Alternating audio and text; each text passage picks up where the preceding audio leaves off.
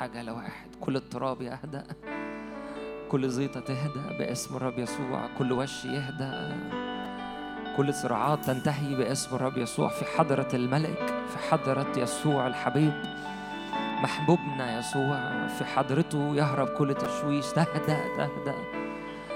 وحتى لو في أمور هيجان من العدو هيجان على البحر الملك في السفينة اسكت ابكم.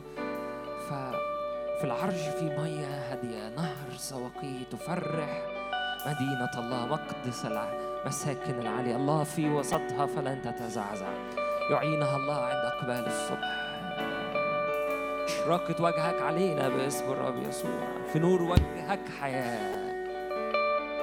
ارفع إيدك معايا في نور وجه الملك حياة. لو طلبتك إنك تشوف الملك إنك طلبتك إنك تشوف وجهه هي دي الحياة هي دي الحياة. هي دي الحياة. هللويا.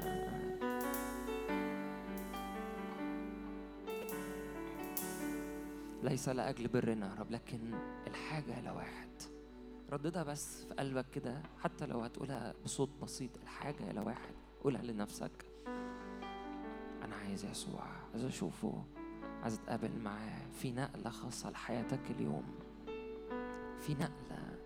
وليا تعالوا كلنا كجماعة يسوع. مش حد بيقود حد لكن تعالوا. عايز أقول لك يسوع في وسطينا هو رئيس الكهنة. هو إمام المغنين. هو اللي بيقود عبادتنا. هو اللي بيقربنا من الآب. هو اللي بي هو ال هو الذبيحة. وهو اللي بيقدم الذبيحة. هو اللي بيتقدم بيك. هو اللي بياخدني وبياخدك ويدخل بيك. حتى حتى عايز أقول لك مش بمجهودك بندخل مش بمجهودنا بندخل إحنا بندخل لأن هو بيدخلنا. إحنا بندخل لأن هو بيدخلنا. فمن غير من غير من غير ثمن ارفع إيدك اعلن. ليس لأجل بر فينا ليس لأجل أي حاجة حلوة فينا. نعمة نعمة نعمة في اسم الرب يسوع. ولما بتدخل تشوف نور وجهه لما بتشوف وجهه انت بتمتلئ من الحياة تمتلئ بتتنقل لأنه في نور وجهه حياة. ورضاه كسحاب المطر المتأخر.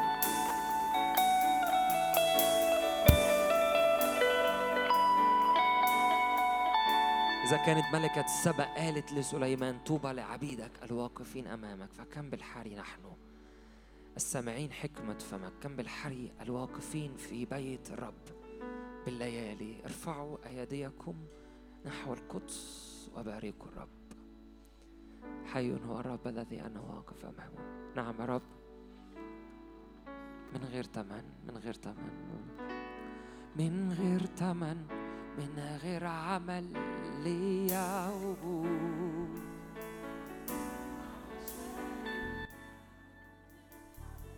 ليا دخول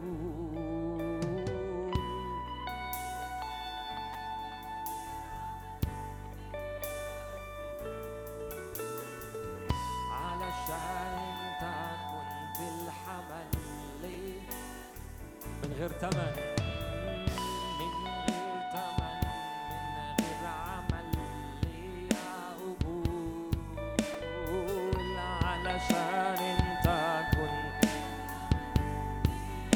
مرة تانية. اعلنها. من غير تمن من غير عمل ليا قبول علشان انت كنت الحمل. آه،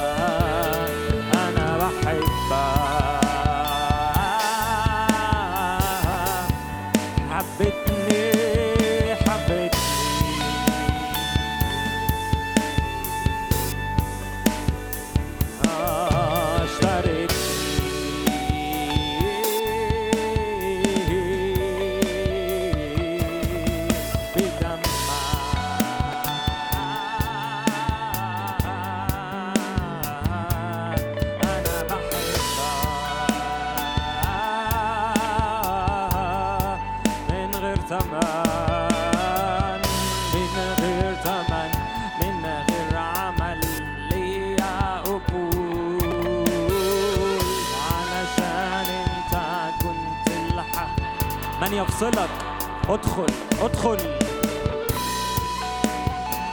من يفصلنا من يفصلنا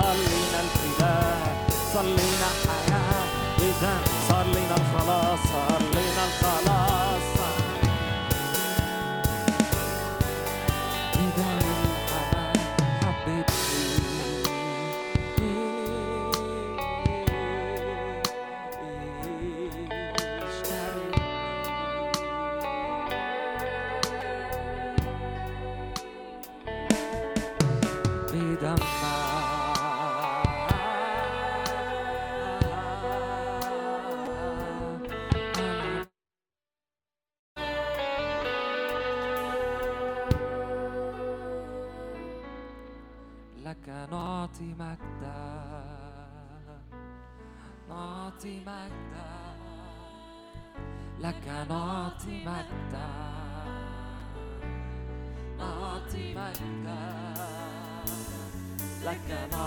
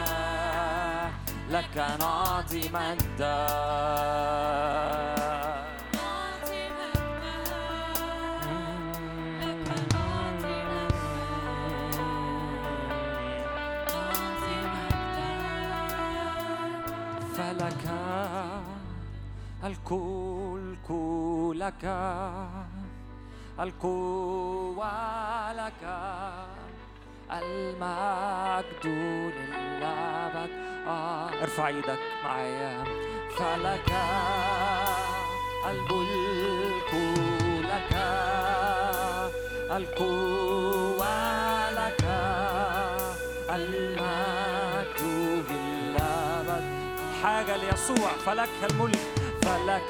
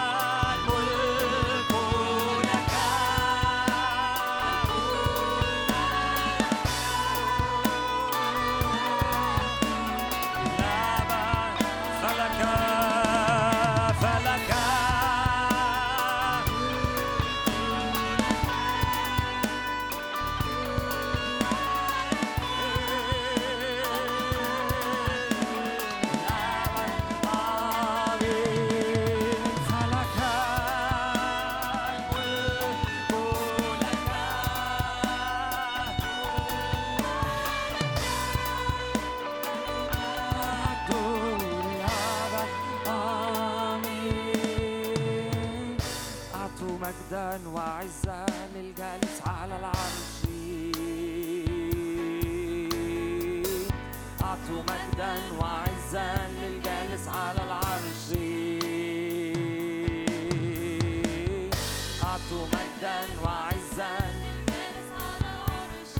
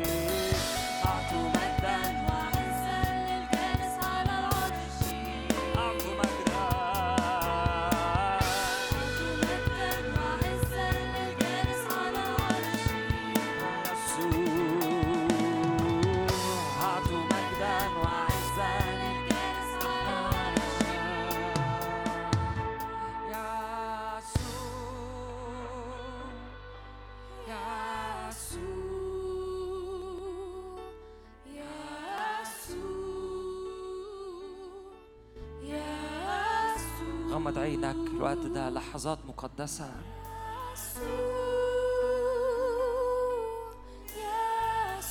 حمل بيرتفع في وسطينا.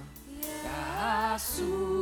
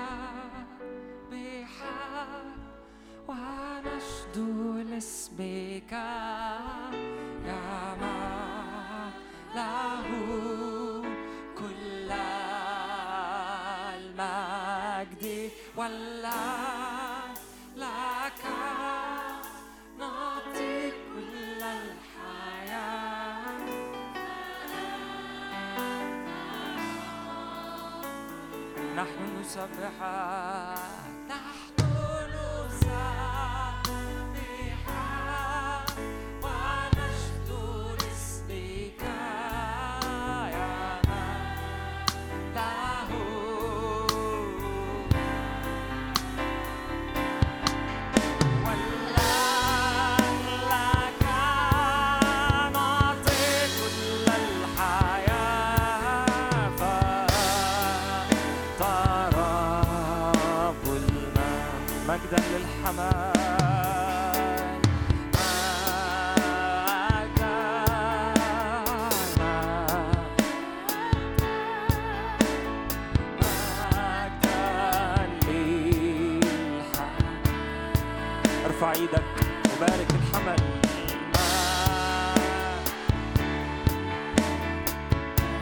نسبحك اعبده بقلب كامل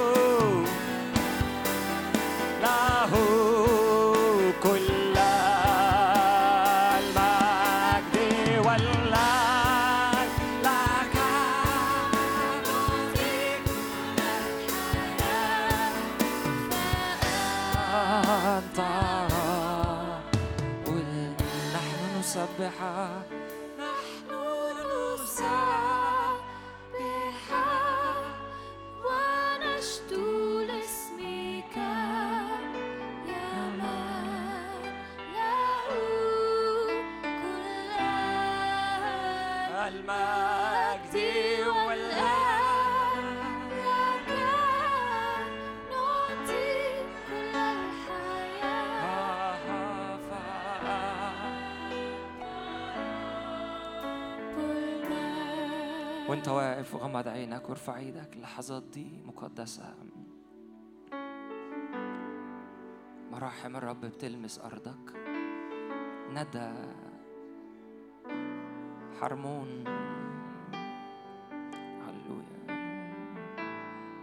هناك أمر الرب بالبركة. مثل ارتفاع السماوات عن الأرض قوية رحمته على خائفين من هو إله مثلك؟ غافر الاسم صافح عن الذنب لبقية شعبك ومرازك يعود يرحمنا يدوس أسامنا.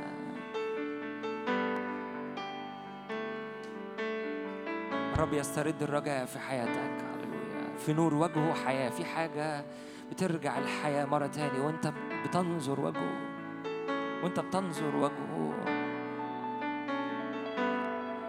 رب يسترد قلبك. رب بيسترد قلوب كثيرة هنا كل قلب اتكسر كل قلب اتكسر في حياة حياة. هللويا. لأنه في نور وجهه حياة حياة يسوع. حياة حياة حياة. حياة حياة.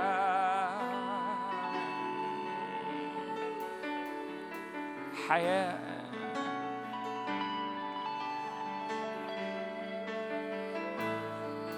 قوية رحمته رحمته تغلب في أرضك.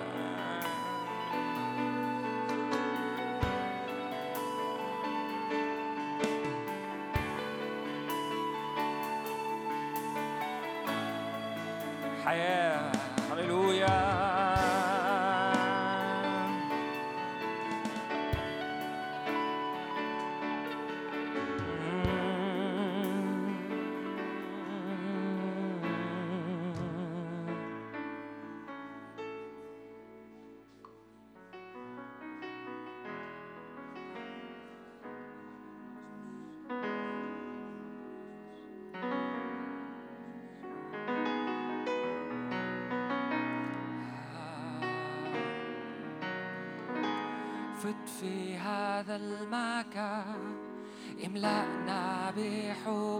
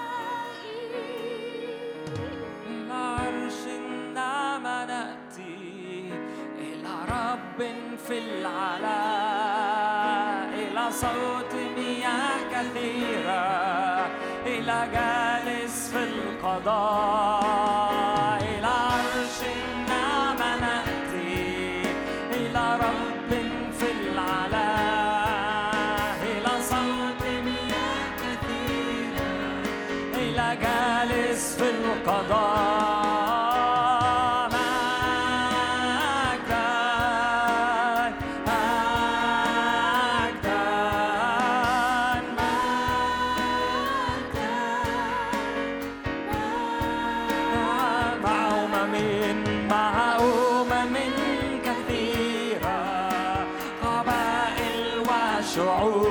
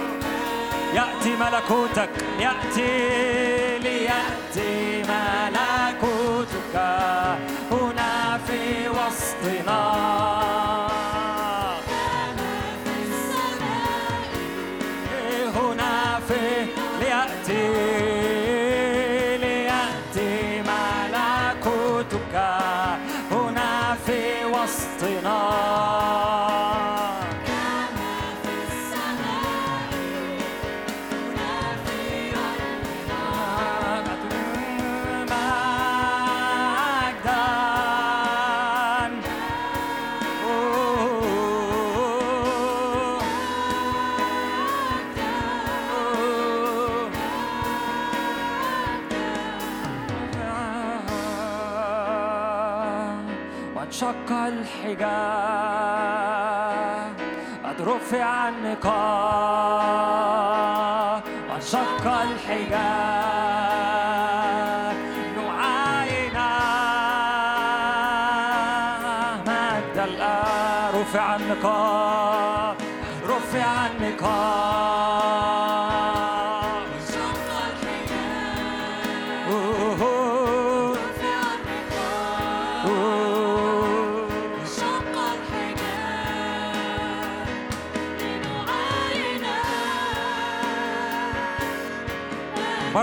ارفع إيدك.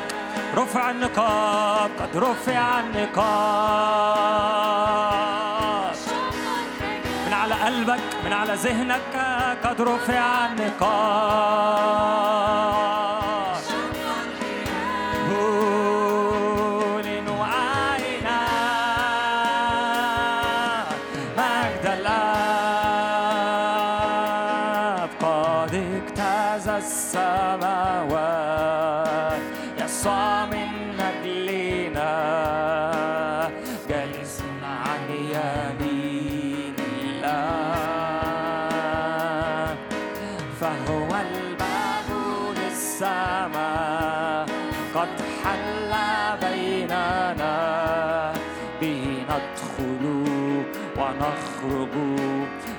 نختبر وجود الله قد اجتاز السماوات يسوع آه، جالس عن يمين الله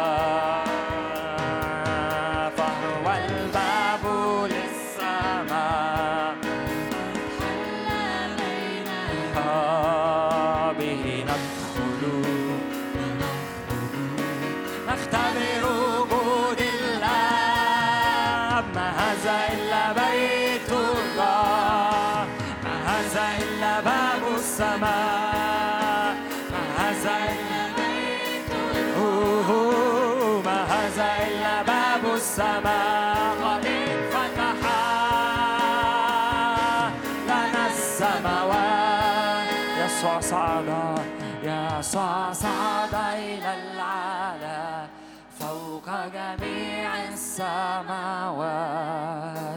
قد غلب الموتى بقوة الحياة فهو دعانا من السماء إلى كل ملء الله قد سب سبيا من الأسر وأعطى عطايا يسوع صعد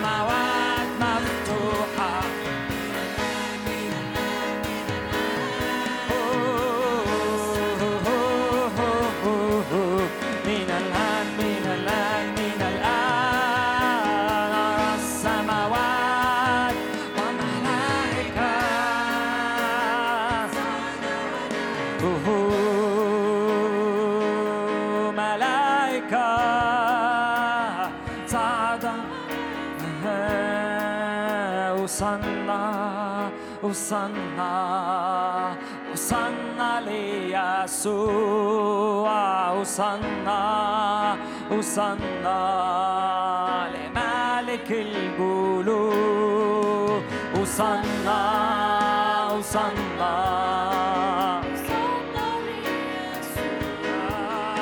وصلنا وصلنا ترتفع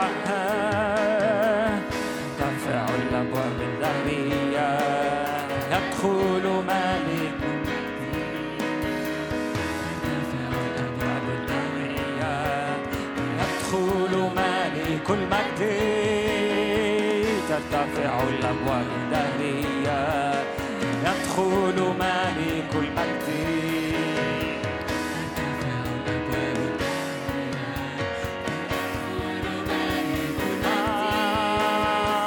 من هو هذا المجد رب الجنود هو المجد من هو هذا مالك المجد يسوع المسيح هو مالكنا من هو هذا مالك المجد؟ رب الجنود. هو مالك المجد. من هو هذا مالك المجد؟ الرب القدير الجبار وصلنا وصلنا وصلنا وصلنا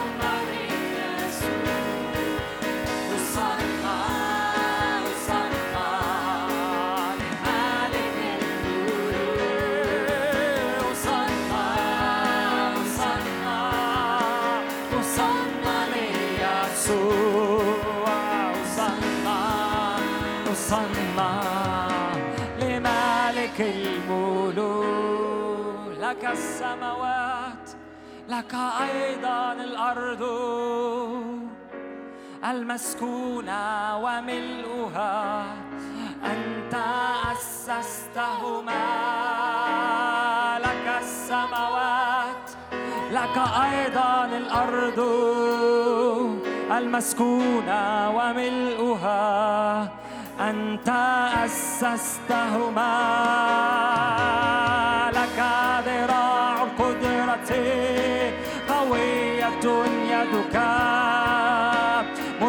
مرتفعة يمينك مرتفعة يمينك.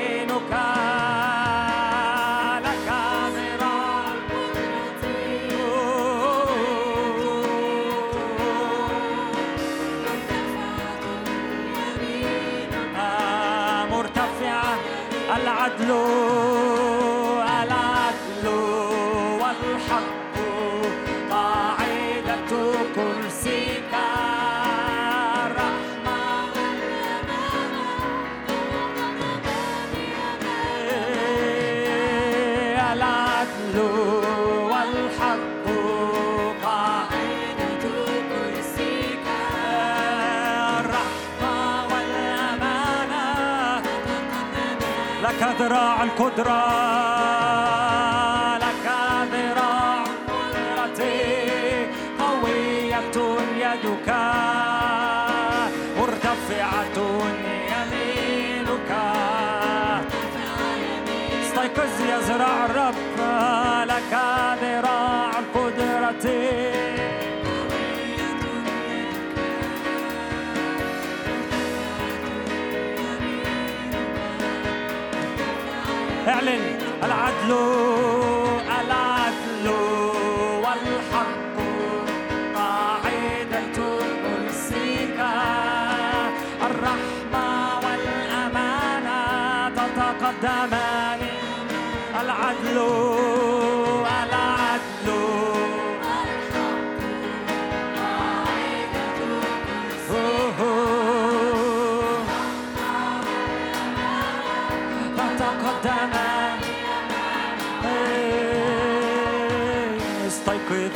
يا ذراع الرب البسي قوة يا ذراع الرب استيقظي يا ذراع الرب استيقظي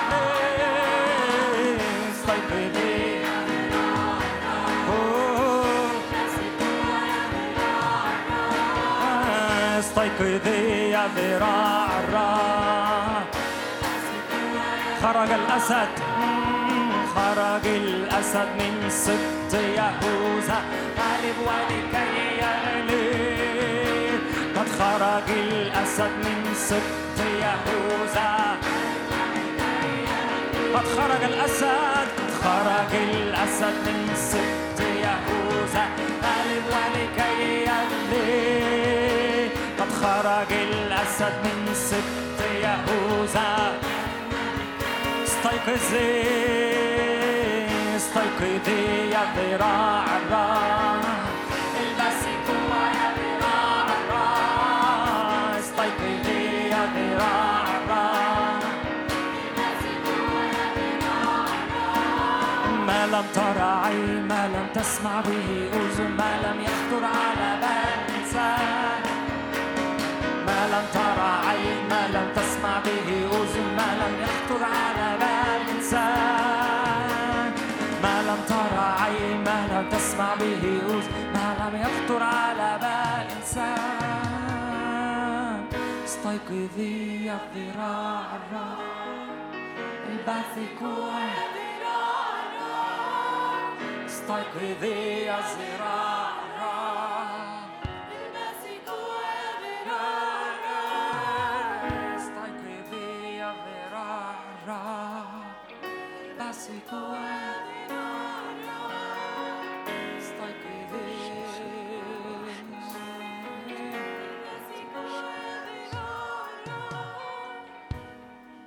يقول المرنم ارتفعي أيتها الأبواب الدهرية. أي أثقال أي مواجهات أي تحديات أي أمراض في وسطنا. ارفع إيدك معايا. أي هجمات نفسية أي هجمات جسدية أي هجمات فكرية. هللويا. ارفع إيدك معايا. هناك مسحة للانتصار للاختراق لأن الرب الجبار القدير في القتال. مجرد إعلاني. الرب جبار قدير في القتال. لما الأبواب قالت من هو؟ ملك المجد. المرنم قال الرب الجبار القدير في القتال. معلش خلي ودانك تسمع صوتك وانت بتقول الرب الجبار القدير في القتال. مرة كمان الرب الجبار القدير في القتال. أي مواجهات بتمر بيها؟ أي مواجهات بتمر بيها؟ إلهك هو الرب الجبار؟ لا هنقولها مع بعض. أي مواجهات بتمر بيها؟ مرة كمان إلهك هو الرب الجبار القدير في القتال. أي قتال بتمر بيه. إلهك قدير في هذا القتال. ليه؟ لأن إلهك هو الرب الجبار القدير في القتال. ولأن دي طبيعته لأن دي طبيعته لأن دي طبيعته. قول بقى معايا اللي قاله المرنم. ارتفعي أيتها الأبواب الدهرية. ليدخل ليدخل ليدخل. اعلن معايا ليدخل ليدخل. معلش آه، زعقها. ليدخل أنا بديك صلاحية تزعقها. ليدخل يدخل في كل حتت مقفولة يدخل في كل أفكار يدخل, يدخل في البيت يدخل في الأوضة يدخل في الخوف. ارتفعت الأبواب الدهرية. ليدخل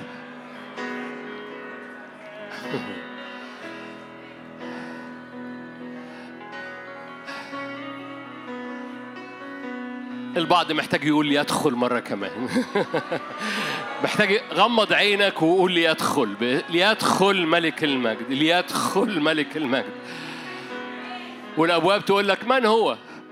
الرب الجبار القدير في القتال. هو ملك المجد.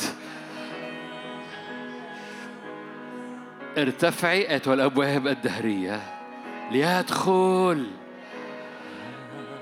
هللويا. ليكن دخولك قيامة ليكن دخولك فك سلاسل ليكن دخولك حرية غير عادية ليكن دخولك أنوار أنوار في مناطق ضلمة ليكن دخولك يا رب عينين بتتفتح وأجساد بتتر... بتتنفض من الأمراض أو من الأحزان أو من الأثقال اللي عليها. ليكن دخولك يا رب تفجير لقوة الروح في نفسيتنا في صدورنا كده. صدرك هللويا. عارفين الطفل وهو أول ما يتولد بيبقى بقاله تسع شهور في بطن مامته وموجود في السائل اللي جوه الرحم ومستمتع بالحياة الحياة كده إيه وردي. ومش محتاج يعمل حاجة بياكل من من الحبل السري اللي داخل في في سرته ما بيفكرش ياكل إزاي ما بيفكرش يعمل مفيش أي قلق. وأول ما ينزل أول ما يخطي برجله إلى عالم الأرض عشان يتأكدوا إنه عايش هو القصة كلها إيه؟ إن هو لازم لأول مرة هيتنفس من صدره. هو طول الوقت بيتنفس من الأكسجين اللي داخل من الحبل السري لأول مرة هذا الطفل هيقوم والشهقة دي أو دي هي دي العياطة هي الآه دي هو صدره بيتفتح. عشان لأول مرة هيتنفس أكسجين فالرئة بتاعته تتفتح. ودكاترة الأطفال لو الولد ما زعقش الزعيقة دي أو العياطة دي أول ما اتولد يقوموا خابطينه ماسكينه كده علشان لازم يفتح الرئة. خليني أقول لك لو في خبطة في حياتك اجعلها سبب إنك تفتح رئتك. لو في خبطة في حياتك لو في مواجهة في حياتك لو في حاجة اجعلها سبب إنه الروح القدس يقوم داخل جوه رئتك كده تتفتح فتتنفس. ليه؟ لأنه لأنه جاء وقت جاء وقت نفس مختلف في حياتك. فمرة كمان الرب الجبار القدير في في القتال هو قوة حياة بتعدي في رئتك فتتنفس من جديد. قوة حياة قوة قيامة قوة نفس قوة إطلاق قوة كل حاجة كانت مضيقة على نفسك كل حاجة كانت ضغطة على نفسك. كطفل لسه بيخرج إلى مرحلة جديدة وبصلع صوت. آه زي الطفل اللي أول ما بيتولد بيزعق كده. يملأ يملأ صدرك حياة يملك صدرك نفس يملك صدرك حرية يملأ ص... وخلي الخبطة. خلي الخبطة خلي خلي الخبطة اللي حاصلة على نفسيتك أو على جسدك تكون سبب إنك تفتح صدرك تفتح صدرك وراء الرب. باسم الرب يسوع.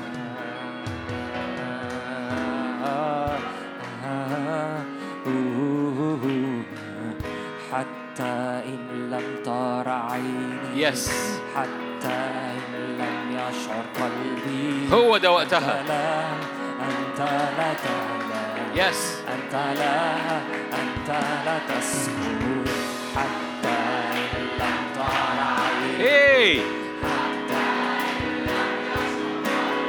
إيه أنت لا أنت لا تهدى. أنت لا أنت حتى حتى إن نفس جديد. نفس جديد.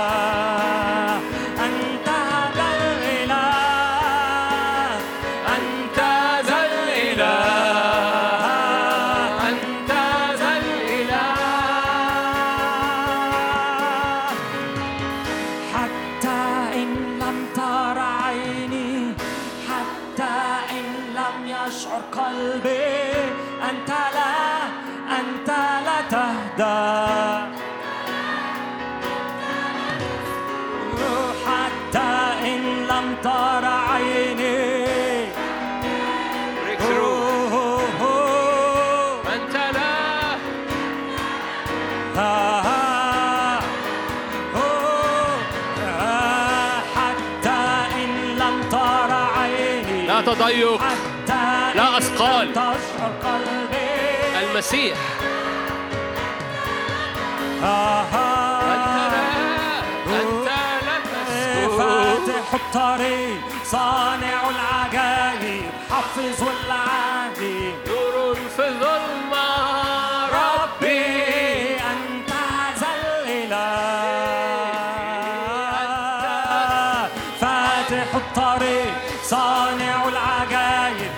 حافظ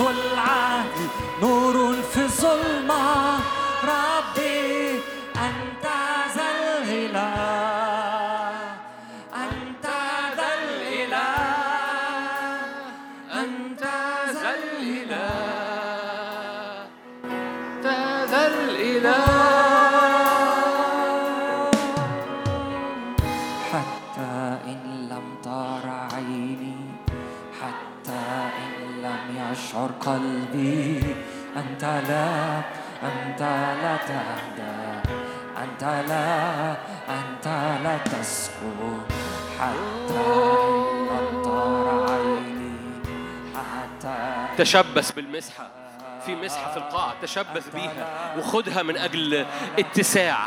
كل مناطق ضيقة في بريك ثرو في اختراقة. تشبث بالمسحة في اختراقة. أي خنقة نفسية أي خنقة فكرية. خروج من الحتة الضيقة. نفس جديد نفس جديد. ارتفعت الأبواب الدهرية. الرب القدير الجبار. أنت لا. أنت لا فاتح الطريق فاتح الطريق صانع العجائب. حافظ العهد نور في الظلمة ربي. أرعيه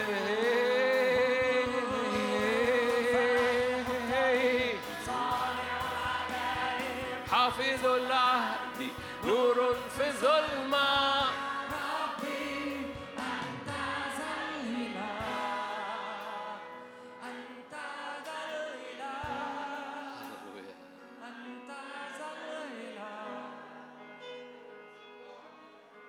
هللويا كلنا عارفين الآية اللي قالها مردخاي لأستير.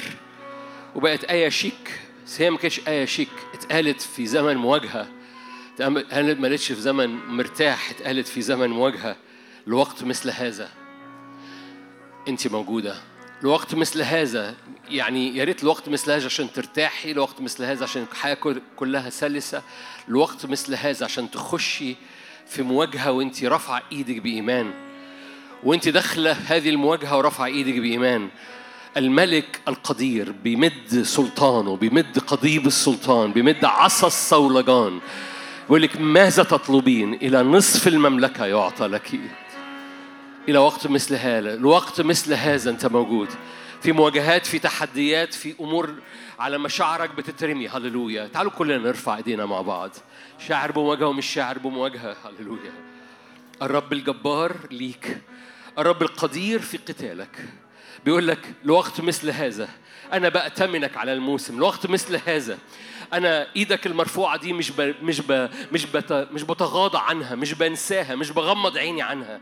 إيدك المرفوعة دي أنا شايفها أنا بعلم عليها بعلم على إيدك بعلم على جبهتك المرفوعة تجاهي.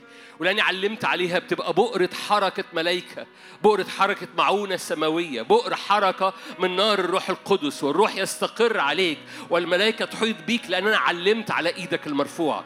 لأنك الوقت مثل هذا أنت موجود وأي تحديات بتمر بيها لا تطرح ثقتك لأن هنا الأبطال. الذين بالإيمان قهروا ممالك الذين بالإيمان سدوا فم الأسود الذين بالإيمان أطفأوا النار الذين بالإيمان الأخيرة الذين بالإيمان تقووا من ضعف. هللويا. بالإيمان تقووا من ضعف صاروا أشداء باسم الرب يسوع. ف رب يقول لك أنا شايف إيدك المرفوعة. أنا لا أتغاضى ما بغمضش عيني عن إيدك المرفوعة. ما بغمضش عيني عن جبهتك المرفوعة ليه أنا بعلم عليها بدهنة زيت. هللويا. عارف زي الكنائس الطائفية لما يدهنوا جبهة حد بيرشموا عليه زيت. رب يضع دهنة زيت على جبهتك المرفوعة تجاهه. يعلم عليك بمسحته يعلم عليك بمسحته يعلم على قلبك بمسحته يعلم على جبهتك المرفوعة له باسم بمسحته. يقول هذه هي ابني هذه هي بنتي. أحببتك دعوتك قد صرت عزيزا في عيني مكرما. غير متروك عينيها مش مغمضة عنك. ثبت إيدك المرفوعة ثبت عينيك المرفوعة. أنا هتمجد فيك أنا هتمجد في مواجهاتك. أنا هتمجد الرب القدير, القدير الإيه؟ الإيه؟ قولوا له أنتوا. قولوا أنتوا الرب القدير اللي إيه؟ الجبار في أنهي قتال ولا قتالك أنت؟ جبار في قتالك أنت. يا رب نعظمك. تيجوا نسقف للرب Okay. Okay. أنتوا عارفين دي تسقيفة إيمان. دي تسقيف أنت بتسقف قبل ما حاجة تحصل مش؟ إيه.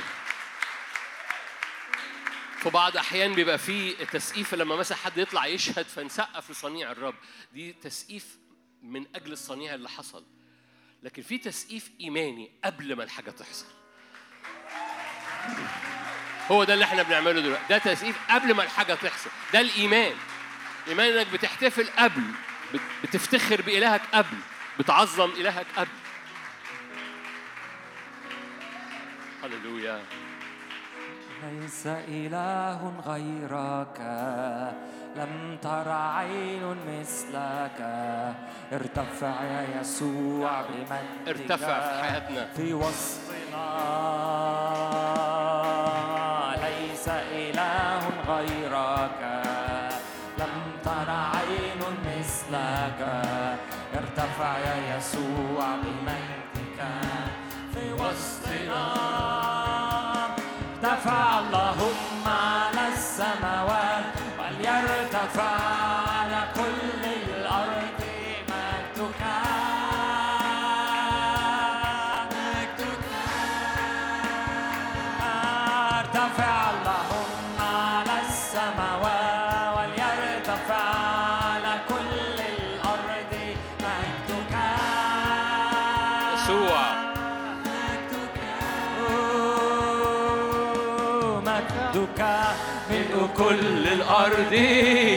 مجدك ملء كل أرض مجدك. ملء كل الأرض مجدك. ملء كل الأرض مجدك. ملء كل الأرض مجدك. ملء كل الأرض. ارتفع اللهم على السماوات.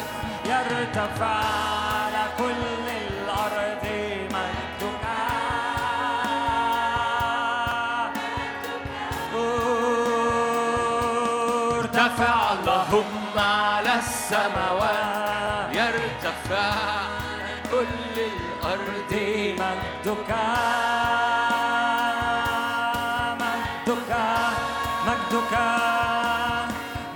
مجدك ملء كل الأرض مجدك كل الأرض مجدك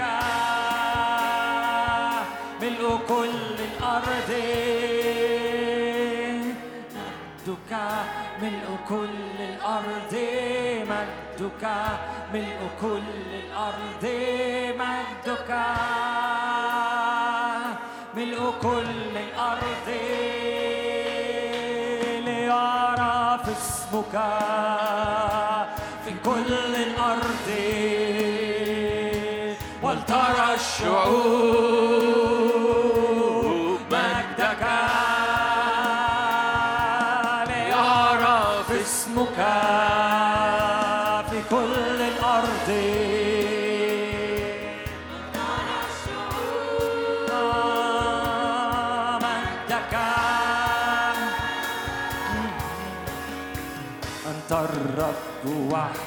وحدك أنت وليس غيرك.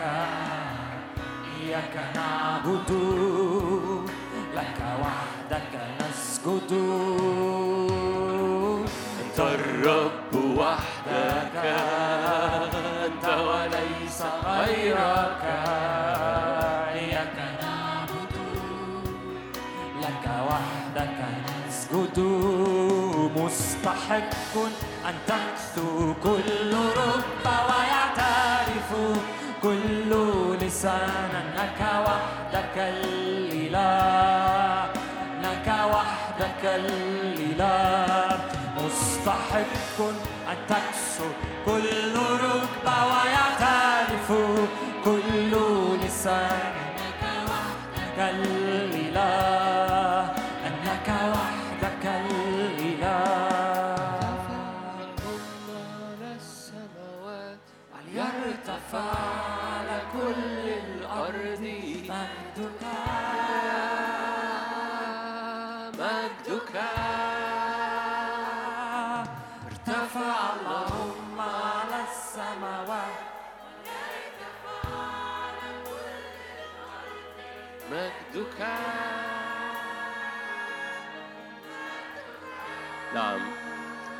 مكتوب كده نفس أنوفنا.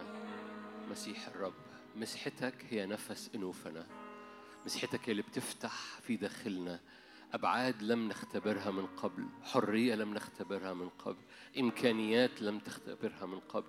تكنولوجيا لم تتحرك فينا من قبل. مسحتك لما بتدخل نفس أنوفنا. نفس أنوفنا. مسحتك أليس بحضورك نمتاز أليس بمسيرك معنا نمتاز؟ أليس بنيران حضورك بنتقدس؟ أليس بالزيت النازل على رؤوسنا بنستخبى في المجد وفي المسحة وبنلبس قلانس المجد والبهاء؟ أليس في حضورك يا رب تتغير أراضينا وتتغير حياتنا؟ أليس في العليقة الأرض بتتقدس؟ أليس يا رب في نيرانك؟ يا رب تبرئ المسكونة؟ أليس بمجدك يا رب تحيط بينا؟ بالرحمة وبالعدل وبالمجد باسم الرب يسوع. حاصرنا في المحبة حاصرنا في المجد حاصرنا في الحب. حاصر كل حد فينا في هذه الليلة باسم الرب يسوع. حبك أطيب جدا من الخمر. حبك أطيب جدا وأقوى جدا بمراحم وبمحبة أبدية. أنت قلت كده أحببتك أدمت لك الرحمة. محبة أبدية أحببتك أدمت لك الرحمة. الشعب السالك في البرية أبصر نورا عظيما. يا رب نعظمك لأنه قوتك ورحمتك أفضل من الحياة. حضورك أفضل في اسم الرب يسوع. ليك كل المجد يا رب. آمين. آمين. جميعا ازيكم مبسوط أكون معاكم. أنتوا كويسين هللويا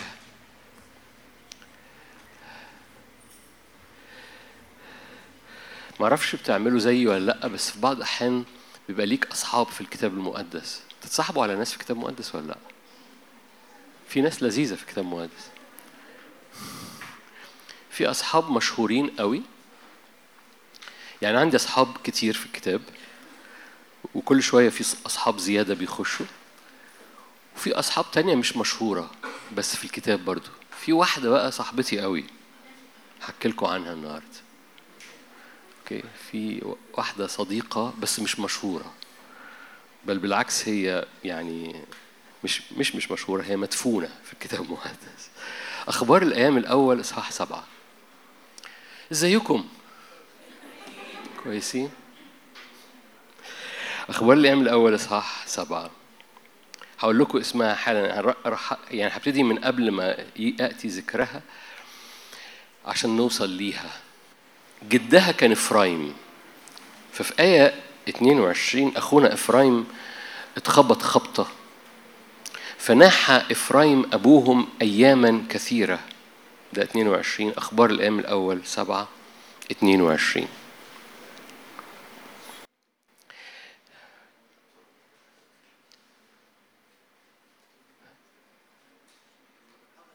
لا أنا بلعب معاكم أنا ما, عنديش أي مشاكل. أنا كنت هاجي أحكي معاكم. أيوه أهو. نحى إفرايم أبوهم اياما كثيرة. وأتى إلى أخ- وأتى إخوته ليعزوه. فدخل على امرأته فحبلت ولدت ابنا. فدعا اسمه بريعة. لأن بلية كانت في بيته. بريعة يعني حاجة مليانة حزن وألم وابتلاء. حاجة جميلة جدا مش كده درس صغير اوعى تسمي أو تاخد قرارات أو تسمي نفسك بسبب مرحلة بتمر بيها سيئة. إفرايم في حالة حزن مش مهم اللي حصل يعني مش مهم نرجع له يعني دلوقتي مر بخبطة اتخبط خبطة جامد فلما جاب ابن قام سماه إيه؟ بلية. يعني تصوروا الواد بلية الواد. رايح المدرسة الواد بلية راجع من المدرسة مش بلية. اسمه بريعة بس بريعة اسم شنيع جدا وسيء جدا يعني.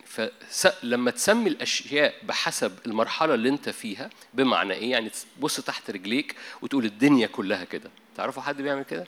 أو أنا كده. أنت بتسمي نفسك من الحتة الغلط. فبتعرف نفسك من حتة غلط. وهقول لكم يعني بريعة ده بريعة بقى خلف بنت. هقرأ الآية هي دي هي دي صاحبتي بنت بريعة. بنته شيرة.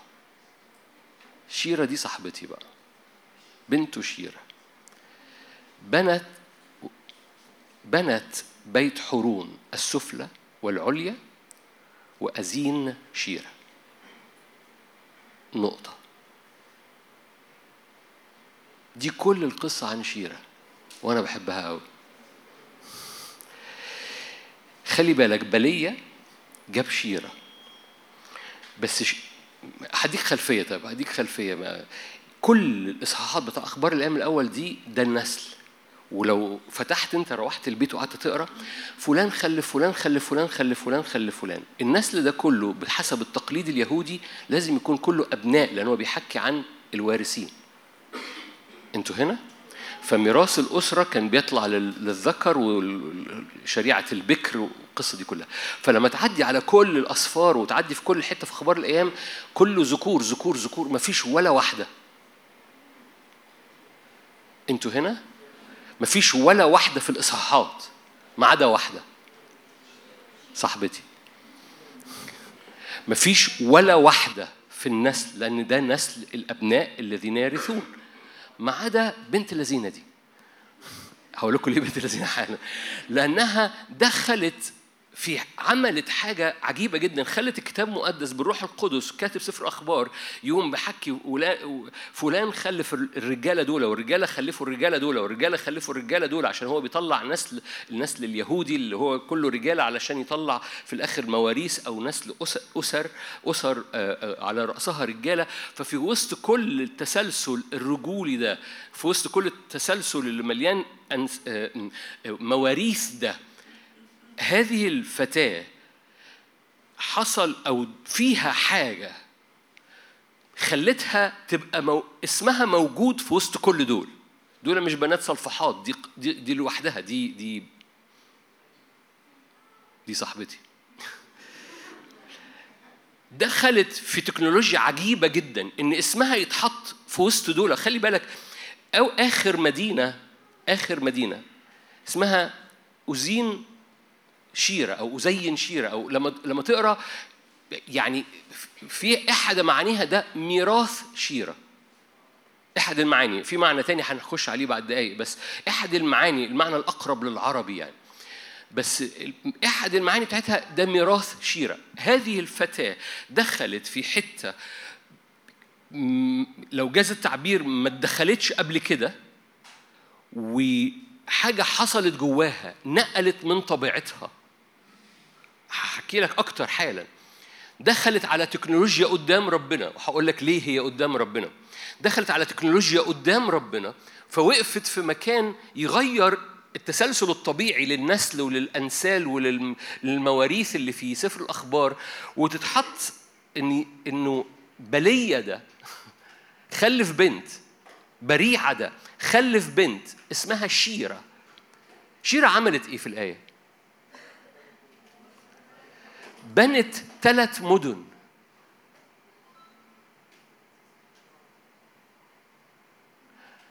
آه، بنت ثلاث مدن. بيت حرون السفلى بيت حرون العليا وزين شيرة.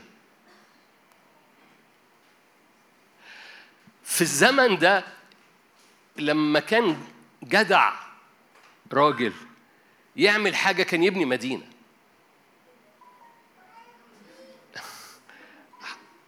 هتفهم حاجة؟ يعني آخر آخر قوة ال ال ال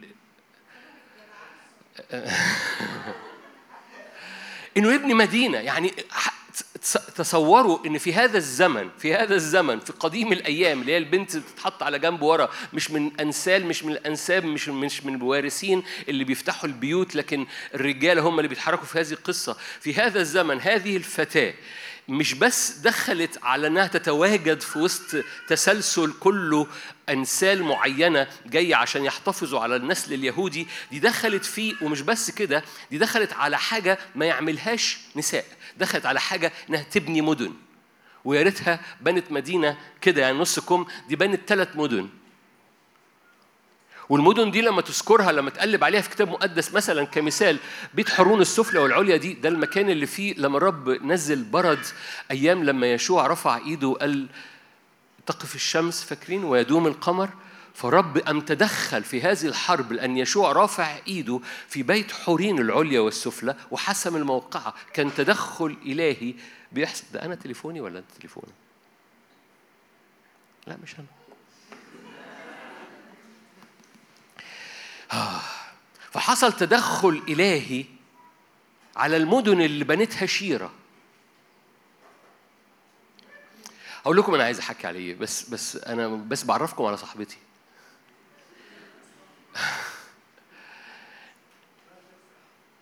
شيرة يعني حط نفسك مكانها شوفها في الروح. في هذا المجتمع القديم في هذا المجتمع اليهودي المحافظ اللي اللي اللي البنت في الخيمة. في هذا المجتمع اللي اللي فيه تضييق نفسي وتضييق فكري وتضييق حدودي وتضييق آه، على كل حاجة في الحركة. هذه الفتاة مؤكد حصل فيها حاجة حاجة حصلت جوه روحها وهقول لك ليه روحها لأن كلمة شيرة يعني علاقة حميمة. علاقة حميمة. وهذه الفتاة حصل فيها حاجة مش بس في روحها خليني أقول بقى وفي نفسيتها. اللي حصل جوه روحها فجر حاجة جوه نفسيتها اللي الطبيعي بتاعها انها تكون موجودة جوه الخيمة ومنتظرة العدل. وفي حاجة انفجرت جوه هذه الفتاة في عجلات انفجرت جوه هذه الفتاة مش بس إنها تتحط في وسط هذه الأنساب لكن يطلع جواها قوة كرياتيفيتي قوة خلق قوة آه، آه، أنوار قوة حكمة. إنها تبني تبني ثلاث مدن. هقول لكم حاجة من غير ما نفتحها عشان أنا مش أنا ما كنتش عايز أطول عشان كده كنت بطول في العبادة في الأول ومطول في العبادة في الآخر. تعرفوا أبو آدم؟ تعرفوا إنه أبو آدم؟ عمركم فكرت تاملتوا مين أبو آدم؟ أهو. يعني إحنا لقينا مين جاب آدم.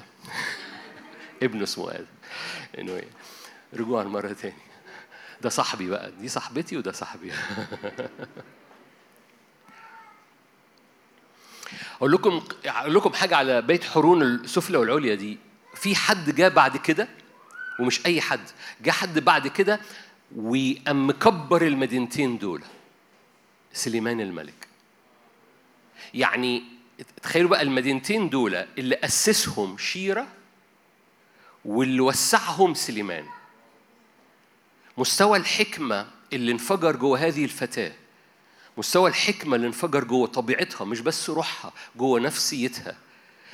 ال ال لو هاخد التعبير اللي قلناه وإحنا بنصلي النفس اللي ملا ال ال الرئة بتاعتها من من مجتمع مثل هذا إنها مش بس تتحط في هذا المكان لكن يبقى فيها قوة حكمة قوة بنى. في تعبير بكرره كتير الأبناء يبنون. الأبناء لا يختفون الأبناء لا يتفعصون. يتفعصون دي باللغة العربية الفصحى. الأبناء يبنون. قوة البنى يعني قوة اتساع قوة البنى يعني في حاجة بتتسع وبتقوم عامل لها تأمين بحوائط هذا المبنى. يعني حاجة أنا مش قاعد كده أهو لا ده أنا ببني. ففي مساحة بتتسع في مساحة بتخرج ويبقى في أسوار هناك لأن بقى في مبنى. هذه الشيرة مش بس ال- ال- اللي حاصل فيها غير من نفسيتها فتتحط في وسط النسل اللي كله ذكوري لكن هذه الشيرة تحط جواها حكمة مؤكد من من خلال العلاقة الحميمة دي. أنا طبعا باخدها ببعد روحي مؤكد من خلال اسمها لأن بلية دي في جاء أنا مش عارف هو سماها إزاي. يعني بريعة اللي تسمى من إفرايم وقت وقت الخبطة اللي حصلت فسمى ابنه بص تحت رجله وقال الواد ده الواد ده واد ألم الواد ده واد تعب. فهذا الابن في الأغلب كان عايز يكسر اللي حصل عليه. فقام سمى بنته علاقة حميمة. سمى بنته متغطية بعلاقة حميمة. مش هخش في التقليد اليهودي عن القصة دي بس في حاجة يعني في قصة تقليد يهودي. فسمى بنته علاقة حميمة بس بسبب العلاقة الحميمة هذه البنت اتحطت في هذه السلسلة. بنت شيرة بنت ثلاث مدن بيت حرون السفلى بيت حرون العليا وأذين شيرة. هرجع تاني لأذين. أذين قريبة ليك بالعربي لأذن. وحتى في العبري يقول لك إن ده مش بس ميراث شيرة هذه المدينة ما اتذكرتش تاني في كتاب مقدس. ويقولوا إنها موجودة النهارده في منطقة معينة بدون رجوعنا في, في عند في فلسطين يعني. والاسم قريب لغاية دلوقتي من شيرة حتى بالعربي يعني. فأذين جاية من أذن. فواضح إن العلاقة الحميمة دي علاقة سمع بس هي علاقة حب. لأن شيرة هي علاقة حميمة. جوايا انطباع معين. قبل ما أتحرك من شيرة لأن كده عرفتكم على صاحبتي خلاص. مفيش قصص تاني عنها. ودي حاجة من الأصدقاء اللي ممكن يبقوا مختبئين ليك في الكتاب المقدس. بس في حاجة. وانت قدام الرب الرب عايز يفعل جواك ما بيكسر كل محدودية. أي حاجة بتقوم حاطة بوكس جوه نفسك ده كنت شعره وإحنا بنسبح كده اهو.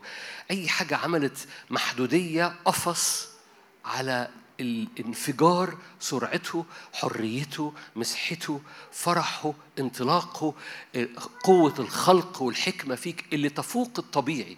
بعضكم يقول أنا أنا شاب يعني الحكمة دي محتاجة واحد شعره أبيض شعره وقع أي حاجة.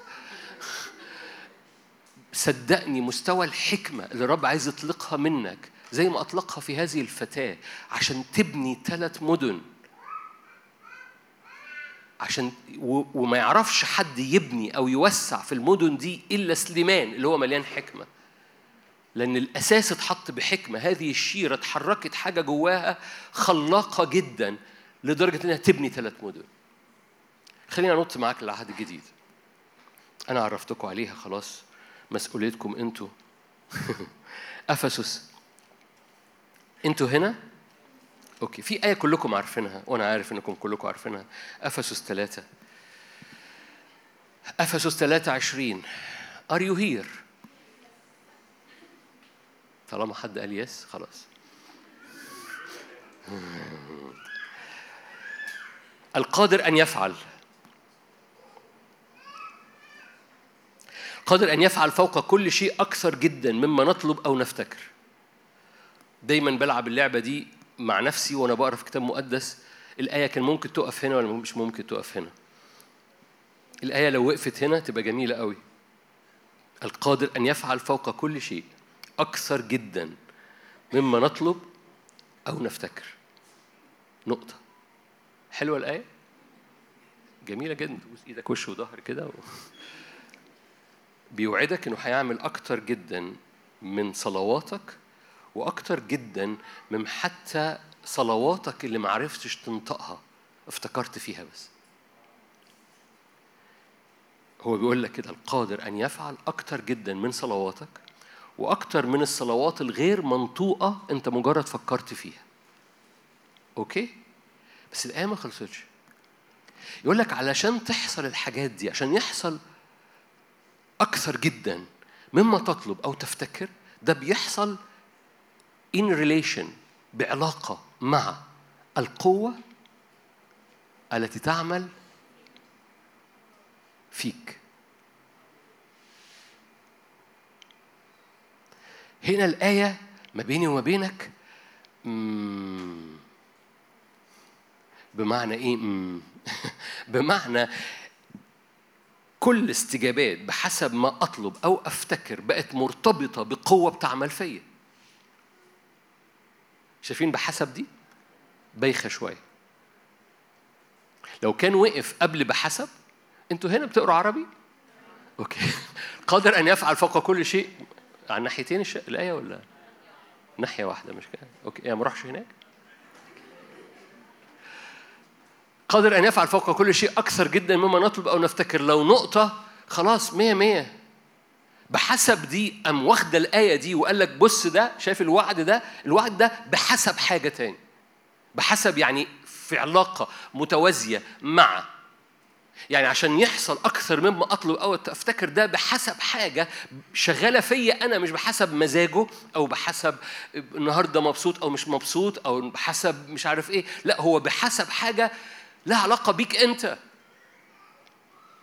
عمرنا ما بنتصور إن المعجزة لها علاقة بيا. المعجزة لها علاقة هو عايز هو قادر هو الظروف سمحت إبليس شغال إزاي. ال- ال- أكثر جدا مما نطلب أو نفتكر بحسب قوة بتعمل فينا. أنتوا هنا مش كده؟ حكي عن القوة اللي تتعمل فينا دي. لأن هو هو اللي محكي عنها. القوة اللي تتعمل فينا دي محكي عنها قبليها مش سايبنا ب... مش سايبنا مش مدركين إيه القوة اللي تعمل فينا وهوريك إنها مربوطة بشيرة حالا لأن الشيرة كان في قوة بتعمل فيها أدت إن هذه الفتاة تخش في هذا النسل ويتكتب اسمها وتبني ثلاث مدن. ثلاث حاجات عبارة عن قوة بتعمل فيك والثلاث حاجات دي كلكم عارفينها. الثلاث حاجات دي موجودة ليك الثلاث حاجات دي موجودة ليك بسخاء. الثلاث حاجات دي تحيط بيكي وبيك. ففي القوة اللي تتعمل فيك دي أنت محتاج بس تدرك ال- الحاجات اللي in relation بعلاقة بيها أكثر جدا مما تطلب أو تفتكر بتحصل.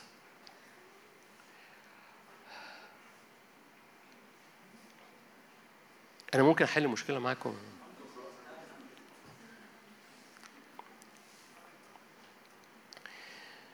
عشان المعجزة اللي أنت محتاجها الحرية اللي أنت محتاجها الاختراق اللي أنت محتاجها نقل الجبل اللي أنت محتاجه يحصل مربوط بقوة بتعمل فيك. بس الحاجات الثلاثه اللي مربوطين بالقوة اللي تعمل فيك دي موجودة بسخاء ليك. بس كتير بنتصور إنها مواضيع روحية ملهاش دعوة بالمعجزة اللي أنا محتاجها. دي مواضيع روحية شخصية. فتعالى أقرأ معايا. هنرجع لورا في نفس إصحاح حبة آيات. آية 16 يعطيكم بحسب غنى مجده. يعطيكم على القد. يعطيكم بحسب إيه؟ أن تتأيدوا بالقوة بروحه في الإنسان الباطن. دي أول نقطة بس هخليها للآخر. ليحل المسيح بالإيمان في قلوبكم. دي تاني نقطة وهخليها تاني نقطة. وأنتم متأصلون ومتأسسون في المحبة. حتى تستطيعوا أن تدركوا مع جميع القديسين ما هو العرض الطول العمق والعلو. وتعرفوا محبة المسيح فائقة المعرفة فتمتلئوا إلى كل ملء الله. فتأتي الآية القادر أن يفعل فوق كل شيء أكثر جدا مما نطلب أو نفتكر بحسب. لا قولوها أنتوا بقى القوة التي تعمل إيه؟ فينا. فهو في الآخر بيقول لهم بصوا بحسب القوة التي تعمل فينا هيعمل أكتر جدا مما نطلب أو نفتكر. ف فإيه بص شايف المسيح بيحل بالإيمان في قلبك وبتتأيدوا بالقوة بالروح في الإنسان الباطن. كل ده جواك. في قلب في روح في, في الإنسان الباطن في في في حركة من الروح القدس. وفي قلبك في إيمان. وفي محبة ودي هبتدي بيها. وتعرفوا محبة المسيح فائقة وأنتم متأصلون ومتاسسون في المحبة. تدركوا مع جميع القديسين العرض والطول والعمق والعلو. أوكي. تحت عنوان القوة التي تعمل فينا في حاجة بتحضنك اسمها عرض عمق علو وارتفاع لمحبة المسيح فائقة المعرفة. ممكن نتكلم عن محبة ربنا لينا بس لا أنا عايزك تحط لي على الشاشة آية 20 دي القوة التي تعمل فيك. محبة المسيح مش موضوع لذيذ. محبة المسيح حاجة بتحيط عرض عمق علو ارتفاع لمحبة فائقة. عارفين يعني إيه فائقة المعرفة؟ يعني فوق إدراكك وهو بيقول تعرفوا هذه المحبة اللي فوق إدراكك.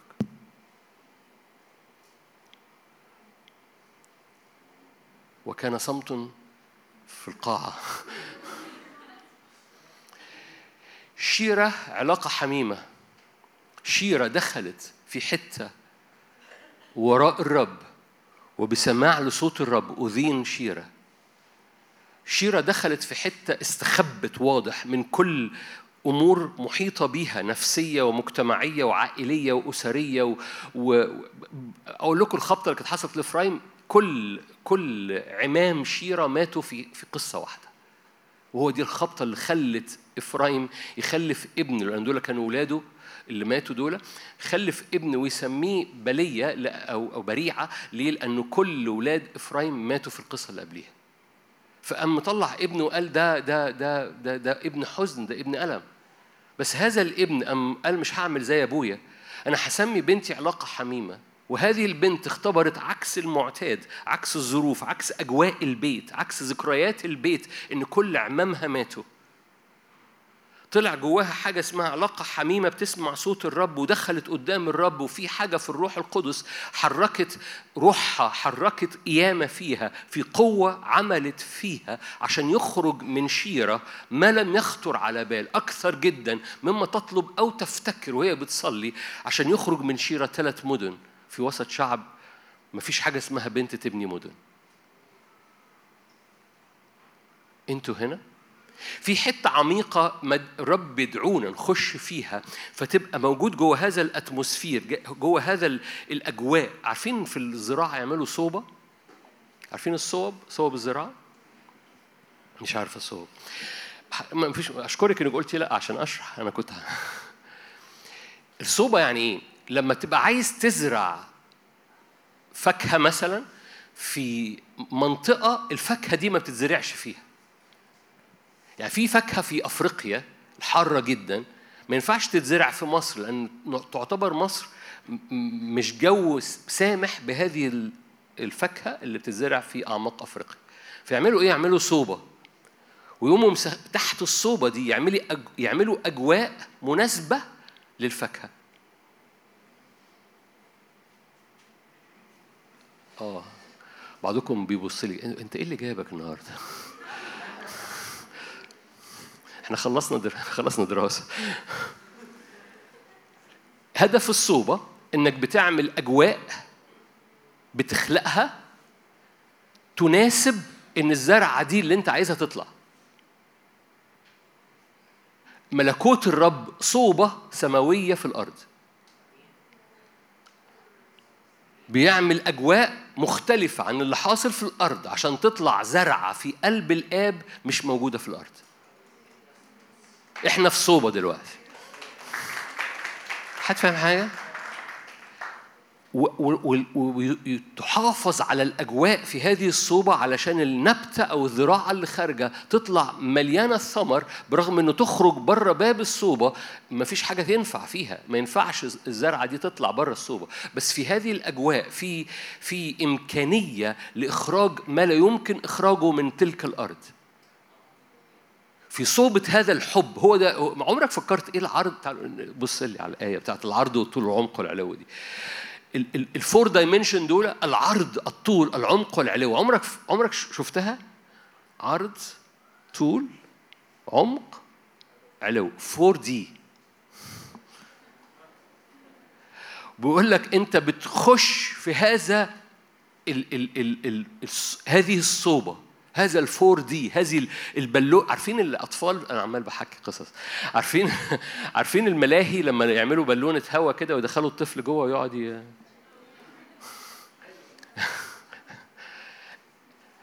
انت بتخش في هذا المجال العرض والطول العمق والعلو لمحبة المسيح اللي تتفوق المعرفة تتواجد في هذا المكان. هذا المكان غير مشروط. هذا المكان ملوش دعوة بتاريخك. هذا المكان في شيرة كان مختلف تماما عن تاريخ عيلتها عن عن تاريخ أبوها عن تاريخ أي حاجة فيها أو إخواتها الولاد. واخواتها الولاد اتذكروا بعد كده لم يذكر إن هم بنوا مدينة. أنا قلت لكم إنها صاحبتي. لم يذكر انهم بنوا مدينة هذه الشيرة لأنها عبارة عن علاقة حميمة فجرت الطبيعي أكثر جدا مما تطلب أو تفتكر دخلت في حتة لأن ودانها بقت بتسمع انت بنتي انت ميراثي. هو ده الحقيقي ده اللي كانوا بيقولوه في التقليد اليهودي بس الان مش في كتاب مقدس ما بقولوش يعني انه كان بريعة برغم اسمه وبرغم تاريخه وبرغم ألمه كان شيرة هي أقرب حد من ولاده ليه بس دي مش موجودة في كتاب مقدس لأن كان اسمها علاقة حميمة. فهذه البنت دخلت في هذه المحبة أو في عمق من المحبة عمق من العلاقة فجر فيها محبة المسيح فائقة المعرفة. خلي بالك لما قالك تعرفوا محبة المسيح فائقة المعرفة؟ دي الآية اللي قبليها sorry. لا آه لا sorry اللي بعديها 19 تعرفوا محبة المسيح فائقة المعرفة لكي تمتلئوا إلى إيه؟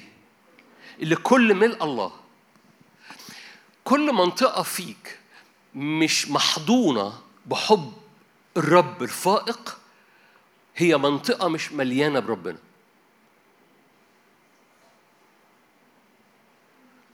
ما هو تعرفوا محبة المسيح فائقة المعرفة دي عشان إيه؟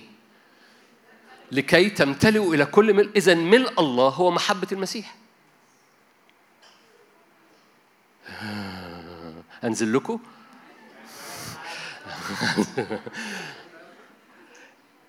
ملء الله هو محبة المسيح. لو في حتة فيا مش محضونة بحب الرب ليا الغير مشروط وداخلة في هذه الصوبة هذه الصوبة متظبطة على أكسجين محبة.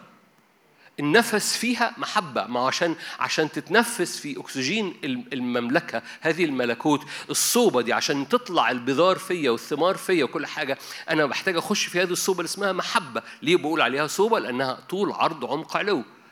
لأن الولد الصغير بيخش في البالونة الهواء دي ويقعد يعبر ويتدقلج ويعدي كده. هو محبة غير مشروطة هو عمال بيعدي بيعدي بيعدي بيعدي ولو ساب نفسه ممكن يخش جوه البحر.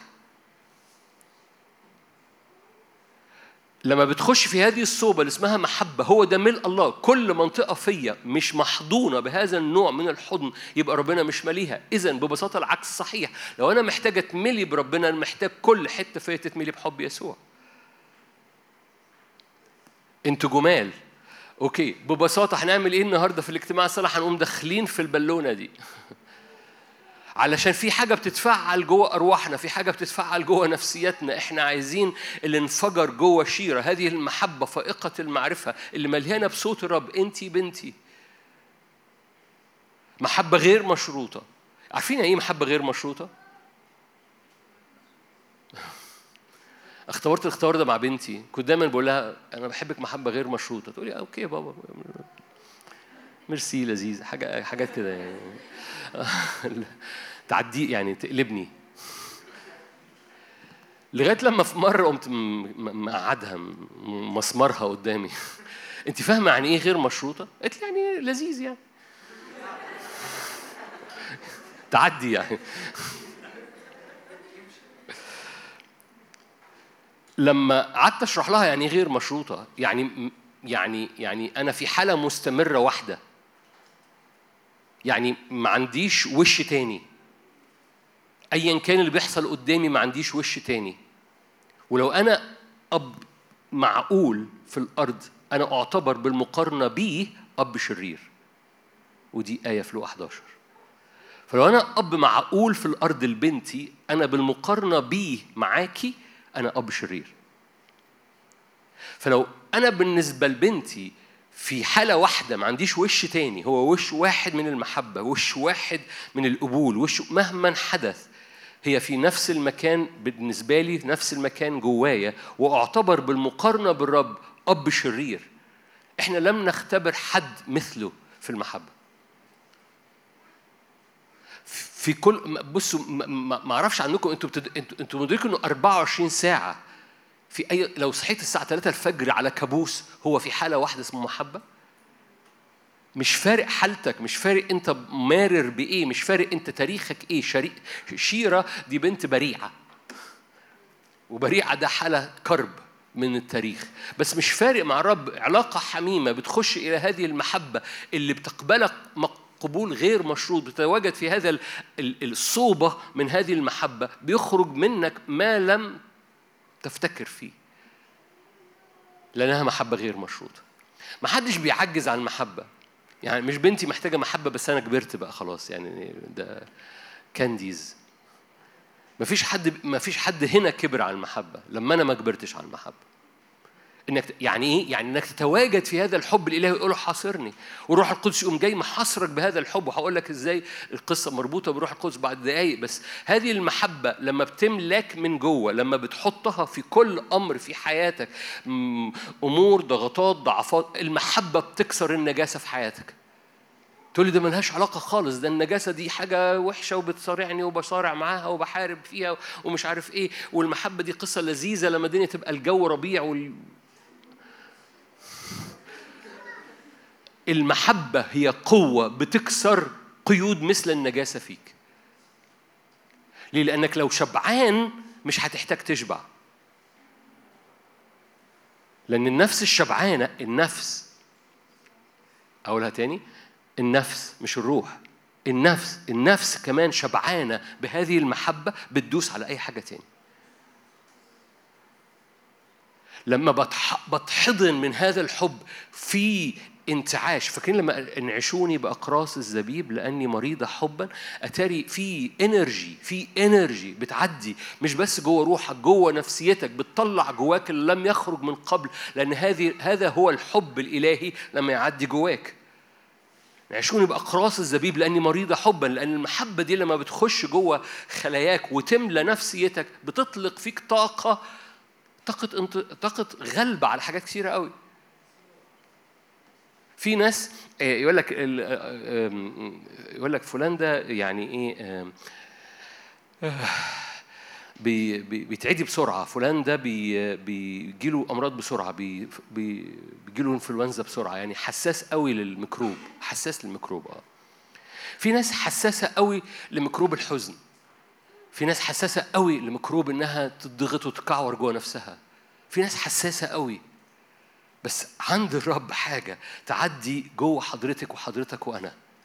وهذا الحب بيقوم مغلف آه، آه، جدران نفسك مغلف جدران أعصابك مغلف جدران أفكارك مغلف أعصاب عينيك علشان ترى من خلال الحب لأن كل حتة مش مليانة من محبته مش مليانة لملء الله. إذا ملء الله هو إني أتملي بحب المسيح حقيقي عملي يدفي كل حتة فيا. والدليل شيرة. والدليل إيه؟ شيرة المشاركة دي اسمها شيرة الدليل شيرة لأن شيرة اللي هي علاقة حميمة في هذه الخلفية اللي حكيت لكم عنها انفجر فيها حاجة قامت لو جاز التعبير ملت ملت رئتها هواء أم كسرت حاجات كتيرة جدا. محدودية طبيعية محدودية تقليدية محدودية آه، ضغوط ال- ال- ال- التقاليد وقتها ومحدودية إنها تبني مدينة. أنا مش عارف المنظر كان إزاي إنها بنت مدينة يعني وقفت في وسط العمال وقعدت واضح إنها عملت رسومات هتفهم حاجة؟ ما أكيد عملت رسمة والعمال جابوا الطوب صح؟ بنت اللذينة دي حد فاهم حاجة؟ في حاجة جواها اتخلقت في رسمة اتحطت جواها بحكمة إن هذه البنت بنت ثلاث مدن يا ريت مد- مدينة واحدة وعدوها لها يعني حرون العليا وحرون السفلى وأذين شيرة. وأذين شيرة بمعنى ميراث شيرة. دي ميراث شيرة دي دي بتاعت شيرة. فما تسمعش عن أذين شيرة دي بعد كده تسمع عن حرون العليا والسفلى وس- وسليمان يقوم موسعهم. لأن دول اتبنوا بحكمة وفي حكمة أوسع بس في حاجة في حاجة في المحبة في العلاقة الحميمة بتاعت هذه الشيرة دخلتها إلى هذه الحرية أو هذه ال- ال- المعجزة الخلاقة جواها. في تكنولوجيا عجلات الروح القدس انفجرت جواها عشان تعمل كده. وده اللي أنا عايزك تدركه إنه ليك لما كان لشيرة. محبة المسيح فائقة المعرفة. أنت النهاردة لما قلت لك عن المحبة أه أنا عارف المحبة هنسمع عن المحبة. نو no. ده ده شيرة ما كانتش تسمع عنها زي ما أنت عارف. بس شيرة اخترقت اختراقة بسبب المحبة دي قوية بحسب القوة التي إيه؟ تعمل فينا. نمرة واحد في القوة اللي تعمل فيك إنه بيحبك محبة غير مشروطة. هو وش واحد طول الوقت 24 ساعة في اليوم. والمحبة دي مش محبة كلينكس مش محبة وردة حمراء. دي محبة صليب محبة قوة محبة مسحة محبة حرية. أنتوا هنا؟ محبة اكتف محبة كهرباء محبة بزز عارفين أبراج الضغط العالي بتاعت الكهرباء؟ محبة كده. دي هي دي المحبة اللي, اللي قومت الشاب اللي الميت في قرية نايين. فاكرين القصة؟ يسوع دخل قرية عارفين قرية نايين يعني إيه؟ نايين يعني موت. قرية نايين يعني موت. فأول ما دخل المدينة حاجة لز... ما تسمعوش عن قرية نايين تاني هو دخلها مرة واحدة هو داخل قرية نايين أول حاجة تقابله إيه؟ جنازة ليه؟ لأنها اسم... قرية اسمها إيه؟ هذه الجنازة جنازة إيه؟ جنازة شاب وأمه أرملة أرملة يعني جوزها إيه؟ فجوزها ميت وابنها مات يعني كل حاجة فيها اتكال أو اعتماد كل حاجة اتكلت عليها ماتت بس في في حاجة في حب. يقول لك فتحنن يسوع. هنا هنا قصة.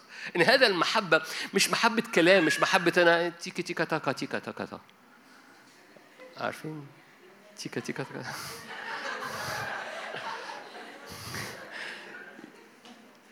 كده يعني كده. دي المحبة اللي تعرفوش تيكا تيكا تاكا؟ أوكي.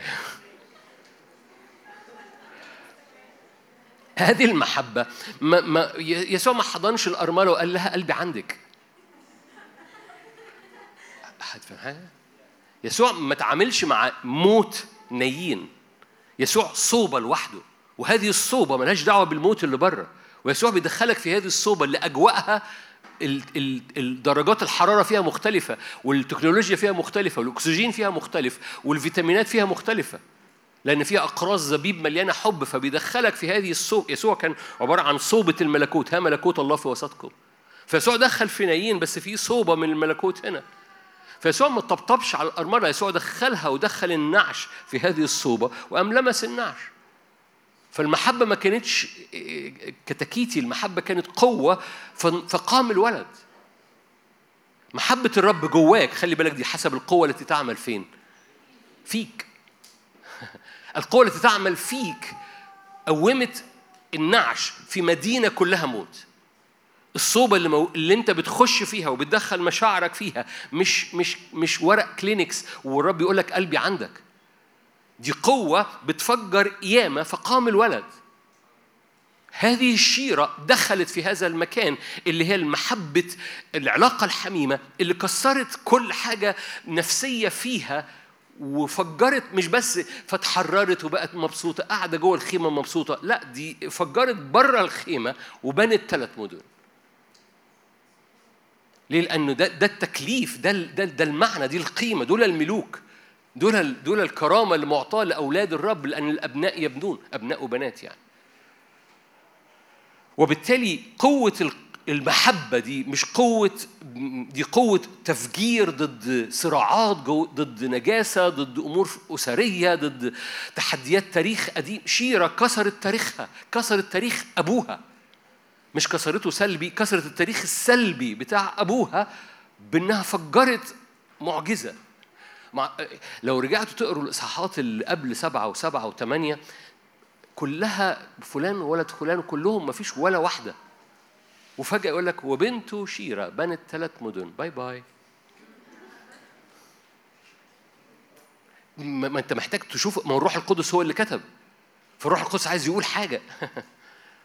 وقام حاططها في النص وقال دي بنت ثلاث مدن. أي تكنولوجيا روحها دخلت فيها أي حاجة حاصلة وهي قدام الرب بتسبح في جوه الخيمة بتاعتها اتفجرت جواها عشان يطلع منها تولد ثلاث مدن. وما عرفش حد يبني وراها في الثلاث مدن دول غير سليمان الحكيم. أي طاقة قيامة اتفجرت جواها مش بس الشاب اللي قام ابن الأرملة بتاعت نايين أنا أنا بقول شيرة. حاجة انفجرت جواها معجزية. خلتها تبني ثلاث مدن. أول قوة وهذه القوة معروضة لحضرتك. هو دي أكتر حاجة أنا بشاور عليها النهاردة. هذه القوة معروضة لحضرتك هي جواك هي القوة التي تعمل فيك وهذه القوة اللي تعمل فيك اسمها محبة المسيح فائقة المعرفة. ما بيغيرش وشه ما عندوش وش تاني. هو وش واحد 24 ساعة في اليوم محبة بزز كهرباء فولت عالي. الفولت ما بيقلش والكهرباء ما تقطعش ففي أي لحظة بتقوم رافع عينك ليه أنا بتكلم بجد. في أي لحظة بترفع عينك في قوة خارجة منه. فاكرين واحد لمسني؟ قوة خرجت مني من من أي جهة. ما كانش شايف الست جاية من وراه. تعتبر نجسة ما تستحقش أي حاجة بس جت من وراه. مش شايفها بال بال على مستوى الجسد.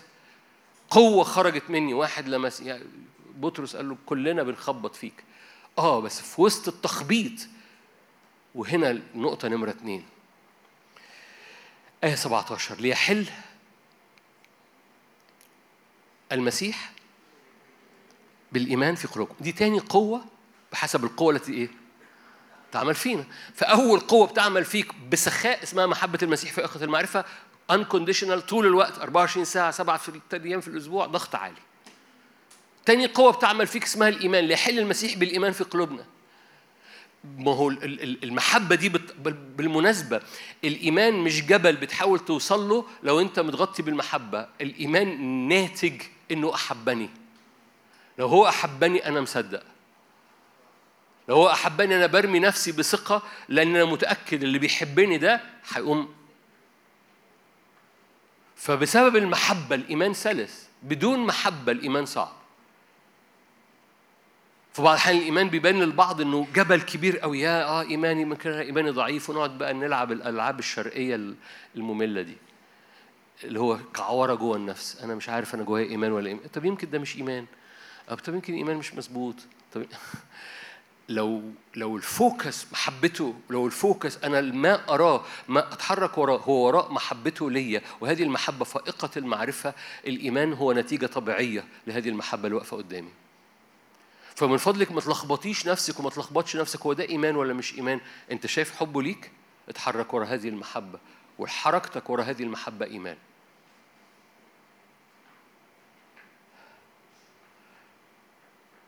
Are you here?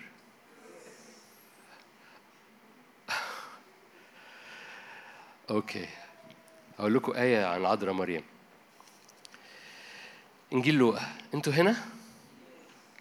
دي بالعربي ما تقولوش ياس. عملت لكم تركه هنا. لوقا واحد لوقا واحد خمسة فاكرين عذراء مريم لما زارت اليصابات فاكرين؟ okay حصل yes حصل إيه؟ حصل إيه في يوحنا؟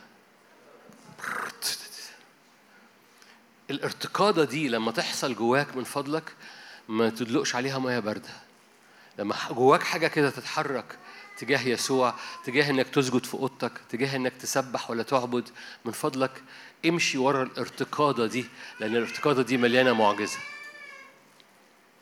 الارتقاده دي مليانة معجزة. فدخلت مريم لأليصابات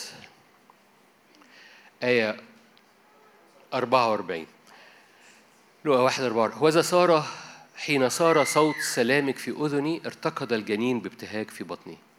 الآية اللي أنا عايزها بقى 45 طوبى للتي آمنت أن يتم ما قيل لها من قبل الرب. هي. خد الآية دي ليك. طوبى ليك لما تؤمن بما قيل لك من قبل الرب. طوبى ليك لما تؤمن أن يتم ما قيل لك من قبل الرب. يعني إيه طوبى؟ يعني الإيمان بتاعك بيتفتح لهذا البليسنج يعني طوبى يعني بلسد البركة بتنسكب. فالبركة بتنسكب عليك لما تؤمن أن يتم ما قيل لك من قبل الرب.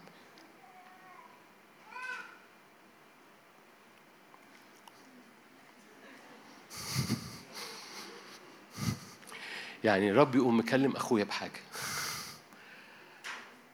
وتأتي اليصابات لي وتقول له طوبى ليك. في بوابة اتفتحت فوقيك عشان ينسكب عليك. ليه؟ لأنك صدقت ما قيل لك من قبل الرب. ده اللي اتقال. بالمناسبة العذراء مريم كانت صغيرة. بس مستوى الإيمان اللي كان متحرك جواها كان معجزي. أو هو هو ده ده ده اللي بيخلي يسوع يملاك. يسوع ملا العذراء مريم جوه؟ ده اللي بيخلي يسوع يملاك. طوبى للتي آمنت بكل ما قيل لها من قبل الرب. أنا بقول بقى الآية دي لحضرتك. حضرتك مش العذراء مريم وأنا مش الملاك. أنا مش اليصابات بس أنا النهارده بقول لك بس أنا النهارده بقول لك طوبى لمن آمنت بكل ما قيل لها من قبل الرب. طوبى لمن آمنت بكل ما قيل لها من قبل الرب. كأني بحط عيني في عين كل أخت ليا هنا.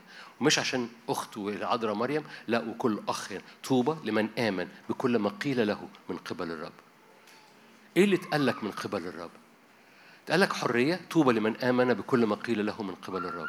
اتقال لك نجاح؟ اتقال لك أبواب مفتوحة؟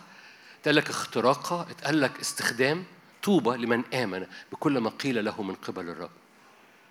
البعض موجود هنا أنا مش عايز ا point أنا ممكن ا point بس مش هعمل مش هشاور بصباعي. البعض هنا مش مصدق إن على حياته دعوة للآخر. بعض هنا مصدق إن تاريخه واللي حاصل في حياته أقوى جدا من الكلام اللي اتقال على حياته إن في دعوة وفي تكليف وفي خدمة وحاسس إنه كلام كبير قوي. ده مش منطبق عليا. طوبى لمن آمن بكل ما قيل له من قبل الرب. طوبى لمن آمن بكل اتساع الرب عايز يعمله في حياته برغم اللي حاصل في حياته عكس هذا هذه الكلمة. العذراء مريم ما ينفعش مش محتاج أقول أحكي لكم العذراء مريم. العذراء مريم ما ينفعش تحبل ما تعرفش تخلف. المجتمع ضد كده كل حاجة ضد كده. بس طوبى لمن آمنت بكل ما قيل لها من قبل الرب. إيه اللي أنت شايفه إنه مستحيل يحصل؟ كلمة الرب أنت عارف إنها موجودة بس اللي حاصل تحت رجليا بريعة. فاكرين بريعة؟ أبو شيرة. اللي حصل تحت رجليا بريعة فأنا مسمي نفسي بريعة أيامي بريعة مستقبلي بريعة كل حاجة في حياتي بريعة ومريعة. وطوبى لمن آمنت بكل ما قيل لها من قبل الرب لأن القوة التي تعمل فينا المسيح بالإيمان في قلوبكم. هذه القوة اللي بتعمل فيك هي in relation أكثر جدا مما تطلب أو تفتكر. القادر أن يفعل أكثر جدا مما تطلب أو تفتكر بحسب القوة اللي بتعمل فيك. نمرة واحد القوة اللي بتعمل فيك هو محبة المسيح في المعرفة وبتدخلك في صوبة. نمرة اثنين اللي بالقوة اللي بتعمل فيك هو إيمان. طوبى ليك لما بتؤمن بكل ما قيل لك من قبل الرب. هذا. هرجع للمرأة اللي دخلتنا على الحتة دي. هذه المرأة نازفة الدم مش هي واخدة في وشها. أنا منشنة أنا هلمس هود بثوبه أول ما بلمس هود بثوبه هذا الإيمان بيقوم. قال في قوة خرجت مني القوة خرجت راحت حتة. راحت فين؟ راحت القوة التي تعمل فينا. إيه اللي خلى القوة عملت فيها؟ الإيمان. هي مدت إيديها ولمست هود بثوبه. Are you here? عارفين قصة المرأة نازفة الدم؟ في قوة عملت فيها. ليه؟ إيه اللي خلى القوة تخرج من يسوع وتخبط فيها؟ الإيمان. القوة التي تعمل فيكم هو حب المسيح فائق المعرفة اللي يقوم مغير كل حاجة. امرأة نايين أرملة نايين شاب ابن أرملة وال- ونمرة اتنين القوة اللي بتعمل فيك امرأة نازفة الدم. بس هذه المحبة معروضة جواك وهذا الإيمان سلس وأنت وفي حب الرب ليك. مفيش حد هنا موجود هو مش محبوب للآخر من الرب ولأنك محبوب للآخر من الرب مفيش حد هنا الإيمان بالنسبة له صعب. وبالتالي القوة اللي تعمل فيك جاهزة علشان بحسبها الرب هيعمل فيك أكثر جدا مما تطلب. أو حتى ما جرؤتش إنك تنطق بيه لأنه مش معقولة هنطق بيه ما جرؤتش إنك تنطق بيه بس فكرت فيه. القادر أن يفعل أكثر جدا مما تطلب أو أطلع فوق ولا إيه؟ خليني تحت؟ okay الآية اللي قبليها. لا ارجع لأفسس. أفسس ثلاثة. أول آية خالص. تتأيدوا بالقوة بإيه؟ أنت ابتديت من الأول خالص؟ okay أفسس ثلاثة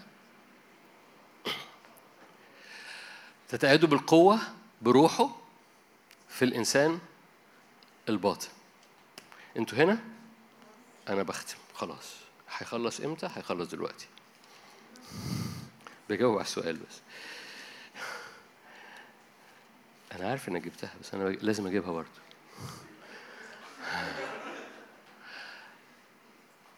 شايفين تتأيدوا بالقوة بروحه في الإنسان الباطن. فاكرين الآية الأولانية المحفوظة؟ بحسب القوة تعمل فينا. فهنا القوة اللي بتعمل فيك ده في الإنسان الباطن اسمها الروح. فهو قال لك القوة اللي تعمل فيك اسمه الروح القدس. يحل المسيح بالإيمان في قلوبكم. ده جوه برضو القوة اللي تتعمل فينا. فمحبة المسيح فائقة المعرفة تملاكم. وبالتالي إيه القوة اللي بتعمل فينا؟ محبة إيمان وروح القدس. Are you here؟ شفتوها ولا لسه ما شفتوهاش؟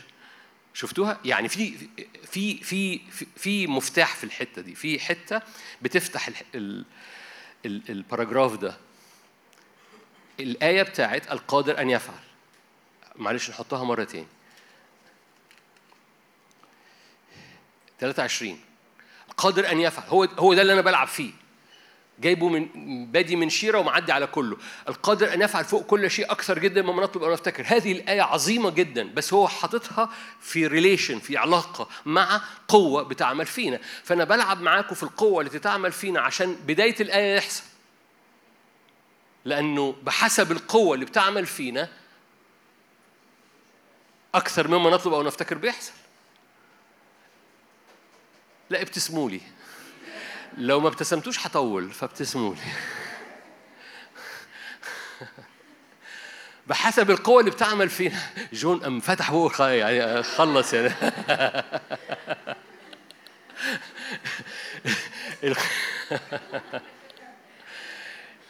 بحسب القوة اللي بتعمل فينا بيحصل فينا أكثر جدا مما نطلب أو نفتكر. يعني لو قلت عملت معاك interview حبيبي إيه اللي أكثر جدا مما تطلب أو تفتكر؟ تقول لي آه أنجح وأبقى مليان حرية وال- والخزي اللي على حياتي يتكسر والشكاية اللي جوايا تترفع وكده أحب ربنا طول الوقت وما تبقاش طالع نازل ومش أكثر جدا مما تطلب أو تفتكر. بس قام حط قال لك بص هو هيعمل ليك أكثر جدا مما تطلب حتى واللي أنت ما نطقتوش في الانترفيو ده هيعمله ليك بس ده بحسب القوة اللي تعمل فيك. طب إيه القوة اللي تعمل فيا؟ بحبك جدا جدا جدا وعارفك باسمك محبة غير مشروطة. وبسكب عليك هذه هذه المحبة عشان ينفجر جواك إيمان. فال- فالإيمان ينفجر. اللي اداني المسيح مش هيديني هذا هذا كل حاجة. أكثر جدا ما أطلب أو أفتكر؟ فيحل المسيح بالإيمان في قلوبكم. بعد كده أو برجع لورا الآية بتاعت الروح القدس آية 16 يعطيكم بحسب غنى مجده وتأيدوا بالقوه بروحه في الإنسان الباطن. واحد تاني من أصحابي في كتاب مقدس وهختم بيه اسمه صميل. عارفينه؟ صميل لذيذ. هختم بيه في ثلاث دقايق. أنا عارف إني طولت عليكم. كنتش عامل حسابي إني أطول عليكم. صميل أول ثلاثة. صميل صميل كان قاضي كان آخر قضاة وأول أنبياء. فاكرين صميل؟ صميل مسح شاول زيت؟ وص- وصميل مسح داوود مسحة الروح القدس. طب مين مسح صميل؟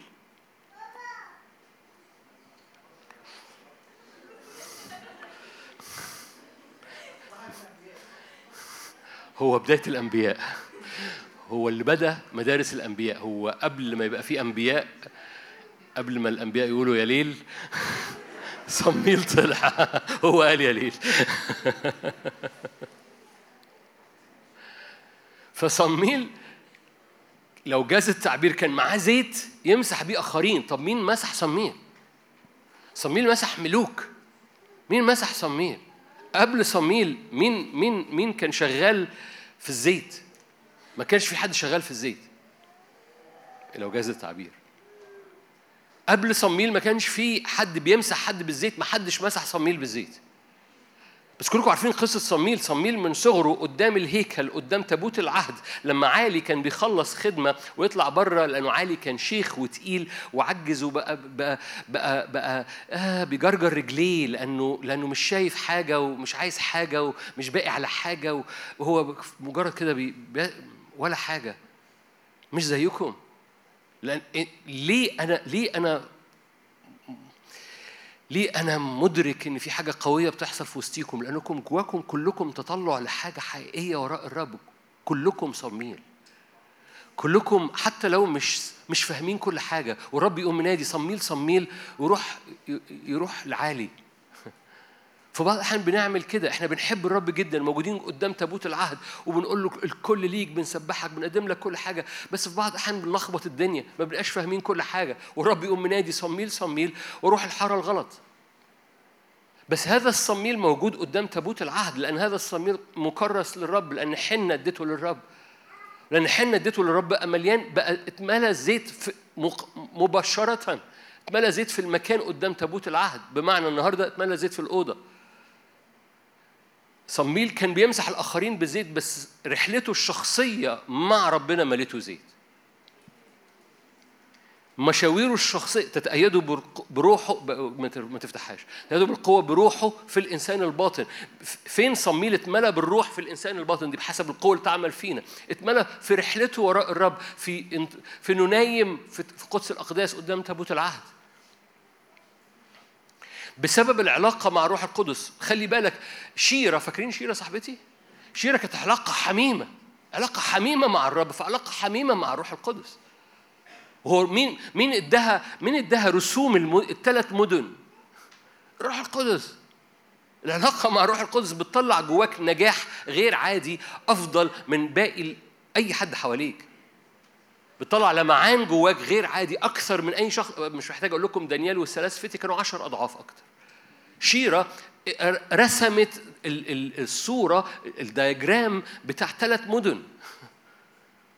ده جابته من فين ده؟ مش خريجة كلية هندسة ولا دبلوم هندسة. صميل تواجد في هذا المكان مليان بالروح القدس.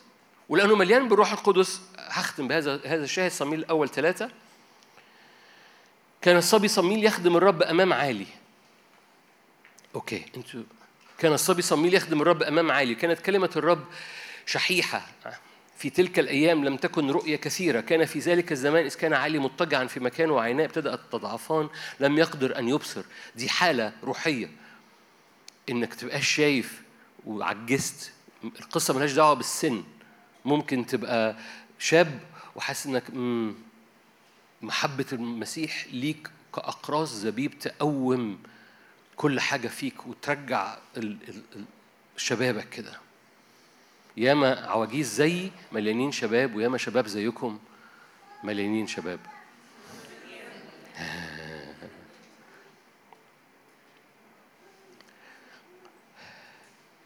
كان علي مضطجعا في مكانه خلي بالك. عالي مضطجعا في خلي بالك من اللوكيشن. عالي مضطجعا فين؟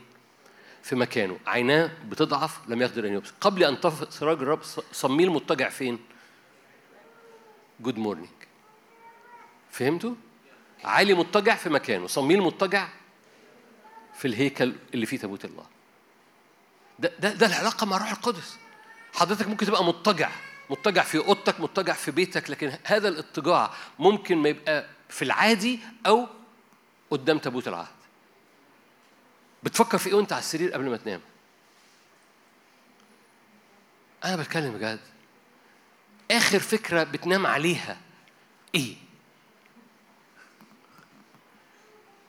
خلي بالك آخر فكرة بتنام عليها بتأثر على وقت نومك وبتأثر على أول ما تصحى. فخد النصيحة دي لوجه الله.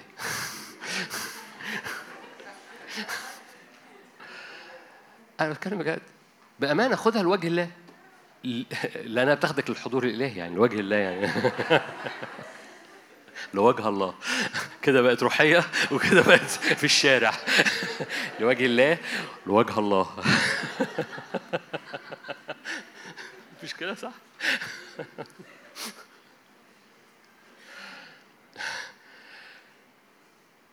جمع كل كيانك لأنه انت مضطجع فين؟ لو انت زي صميل مضطجع في هيكل الرب والرب يجي يقول لك صميل صميل حتى لو غلطت ومش فاهم و... و... ورحت العالي في الآخر في النهاية العلاقة مع الروح القدس الرحلة دي بتملاك زيت بتملاك زيت بتملاك زيت وصميل يبقى بداية مسحة الأنبياء وصميل يمسح الملوك بعد كده لأن رحلته قدام تابوت العهد طلعت الزيت ده. okay هقارن ما بين آيتين. هقارن بين آيتين. فاكرين أول آية كانت كلمة الرب شحيحة في تلك الأيام لم تكن رؤية كثيرة؟ okay. صموئيل اتحرك وراء الرب وقام قال له تكلم. عارفين قصة صموئيل؟ تكلم الرب لأن إيه؟ ده أذين شيرة ده ودان شيرة. فابتدى صموئيل يسمع صوت الرب. حلو قوي كبرت ال... ف... إحنا قرينا أول آية في إصحاح ثلاثة. آخر آية في إصحاح ثلاثة. عاد الرب إيه؟ يتراءى في شلوه. لأن الرب استعلن لصميل في شلوه بكلمة الرب. صميل عمل صوبة غير الأجواء لأن الروح القدس اشتغل فيه. الروح اللي هو القوة التي تعمل فينا اللي بتؤدي إلى أكثر جدا مما نطلب أو نفتكر. بحسب القوة تعمل فينا. محبة إيمان روح القدس صحوبية مع روح القدس. هنام معاه أول ما هصحى أفكر فيه. أنتوا هنا؟ أنا مؤمن جدا بالمعجزة اللي الرب عايز يعملها في وسطينا. خلونا نغمض عينينا ونصلي مع بعض. أبويا السماوي بنرفع قلوبنا بنرفع كياننا كله ليك. أبويا السماوي في الدقايق اللي جاية بنتقدم قدام حضورك لأن المعجزة اللي أنت عملتها في الشيرة في العهد القديم أنت قادر وتريد أن تصنعها أكثر جدا من شيرة أكثر جدا مما نطلب أو نفتكر بحسب القوة اللي تسكبها علينا. في محبتك وفي إيمانك وفي روحك القدوس. أبويا السماوي بنرفع كل كياننا قدامك لأنك بترى قلوبنا المرفوعة. مكتوب أعين الرب تجول في الأرض كلها ليتشدد ليتشدد مع الذين قلوبهم كاملة نحوه بنرفع قلوبنا تجاهك. نرفع قلوبنا تجاه حبك وحضورك ومسحتك. نرفع قلوبنا تجاه النعمة الممدودة لينا من الصليب اللي مليانة افتداء مليانة شفاء مليانة حرية. بالمناسبة أي أشخاص عندهم أمراض في رجليهم أي أمراض في الكاحل أي أمراض في في فيها التواء في المفاصل صدق معايا وإحنا مكملين صلاة نحصل شفاء في جسدك. مش بس في الحاجات اللي قلتها لكن رب عايز يلمس جسدك أيضا. بس خلينا نرجع نصلي قدام الرب. رافعين كياننا زي ما شيرة رفعت قلبها في علاقة حميمة مع الرب. فانفجر فيها ما لم يخطر على بال ما لم تفتكر فيه. أكثر جدا مما نطلب أو نفتكر بحسب القوة التي تعمل فينا. قبل ما نبتدي نعبد حط إيدك على بطنك كده على أحشائك. القوة اعلن كده جواك القوة التي تعمل فيا. ما تتكسفش أنا حاطط إيدي أهو على بطني. القوة التي تعمل فيا. هناك قوة تعمل فيا. اعلن قولها بإيمان. هناك قوة تعمل فيا. هناك قوة تعمل فيا. مش شاعر بحاجة محددة أو شاعر بحاجة محددة بس في كلمة بتقول هناك قوة تعمل فيا. هذه القوة هي قوة الروح.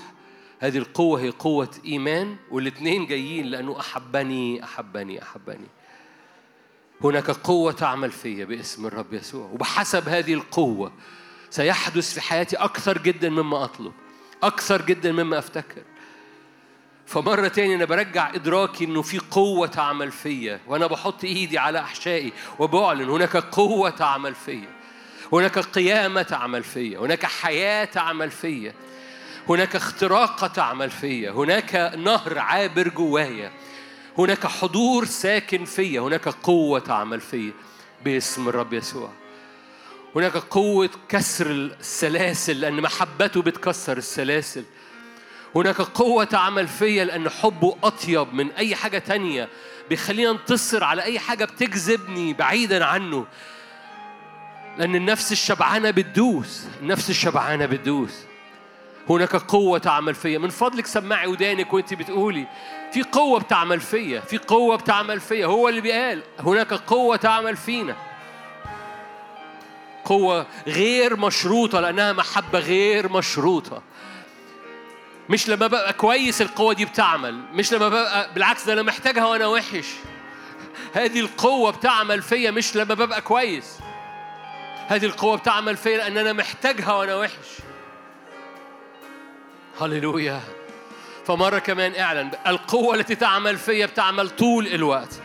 قوة بتعمل فيا مش ملهاش دعوة بمشاعري أو حالتي أو أو قداستي أو أو بري. القوة اللي بتعمل فيا ملهاش دعوة بإن أنا هللويا متشجع النهارده أو مش متشجع. هناك قوة تعمل فيا لأن محبته غير مشروطة. أنا بخش في هذا الحضن. أنا بتحضن من أبويا. محبة المسيح فائقة المعرفة. عرض وطول عمق وعلو.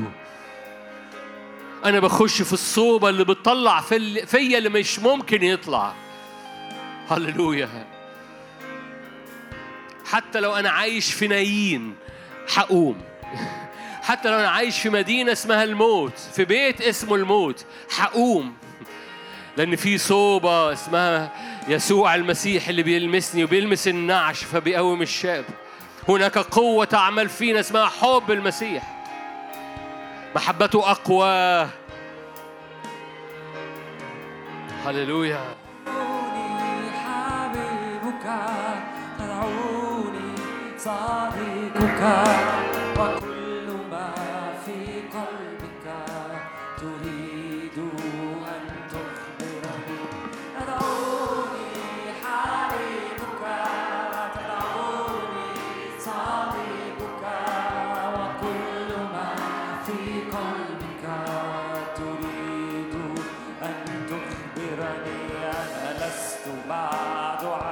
اسمع صوته وهو بيقول لك أنت ابني وزين عبدا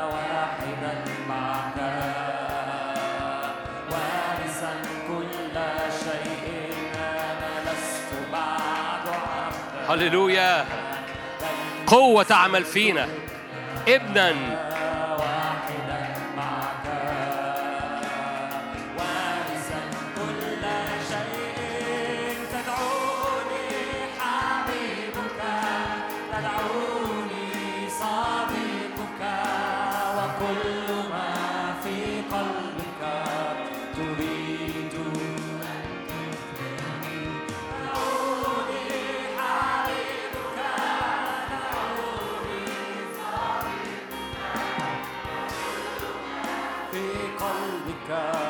تريد أن أنت تعلن هللويا.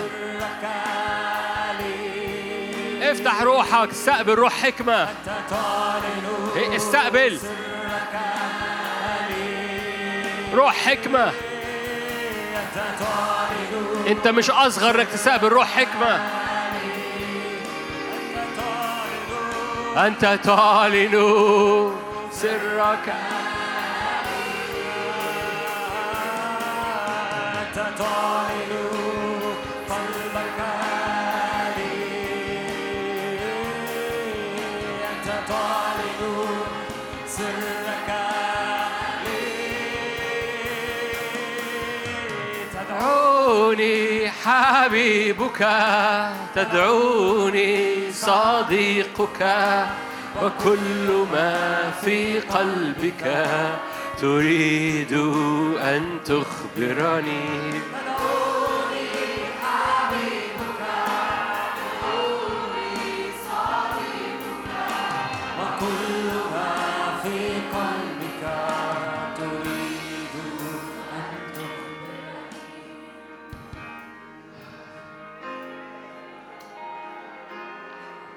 ما عندوش وش تاني.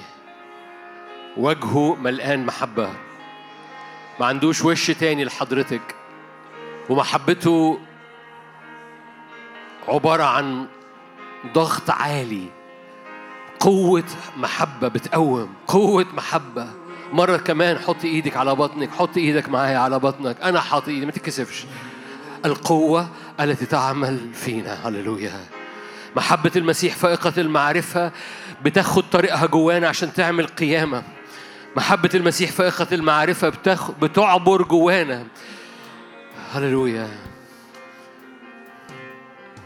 روح الله. محبة المسيح بتنسكب في قلوبنا بالروح القدس. فمن فضلك طلع كل حاجة كل فكرة كل حاجة. حطها قدام هذه المحبة الفائقة المعرفة.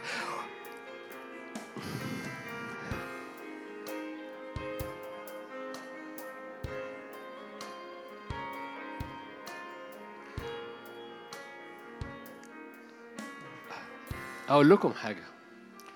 بنتصور في بعض الأحيان عندنا عندنا أسئلة تجاه الرب. لو أنت بتحبني طب ليه ده حصل؟ ومش عارف إيه. أوعى تتصور إنك تقف قدام ربنا تسأله أسئلة. كل حد قابل وقف قدام ربنا وقع على وشه. مش بتقف. طب إيه رأيك في الموضوع ده؟ أول ما بتقف قدام ربنا هذا الحضور هذا الإله بيملى كل كيانك وفجأة كل أسئلتك بتدوب في هذا الحضور. بمعنى كل حتة اتقفلت جواك هو بيدوبها والقوة اللي بتدوبها هو حبه ليك.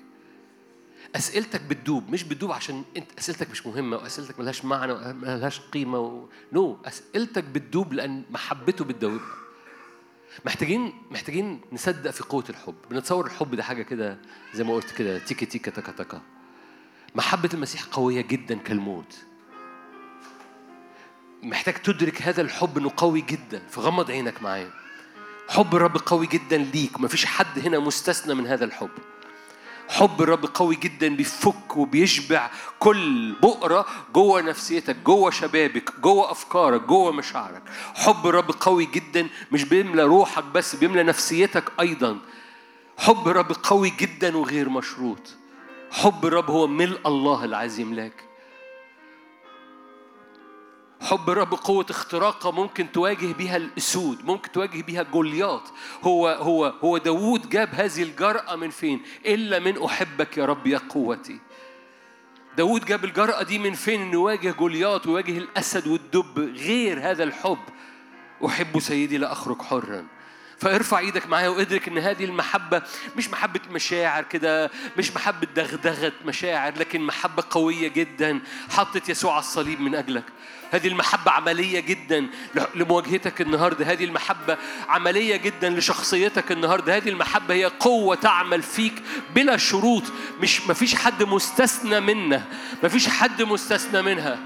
فاستقبلها باسم الرب يسوع وخش فيها. خليها عرض وعمق وعلو يحيط بيك زي الطفل اللي بيخش جوه بالونة الهوا دي ويطلع يجري بيها ويلف ويلف ويلف. لو لو دخلتك إلى أعماق النهر باسم الرب يسوع هي سلسة جدا. خليها تح... خلي محبة المسيح تحملك خلي محبة المسيح ترفعك خلي محبة المسيح تفرد جناحها جوه نفسيتك وجوه قلبك. يا روح الله تعالى املى هذا المكان لأن القوة الأخرى اللي بتملانا هي الروح القدس في داخلنا. هو اللي بيحول الأجواء هو ما كانش يسوع بيستعلن بقى بيستعلن لأن الروح القدس اتمسح الروح القدس يمسحك. فلا أكون إلا لك. نعم. فلا أكون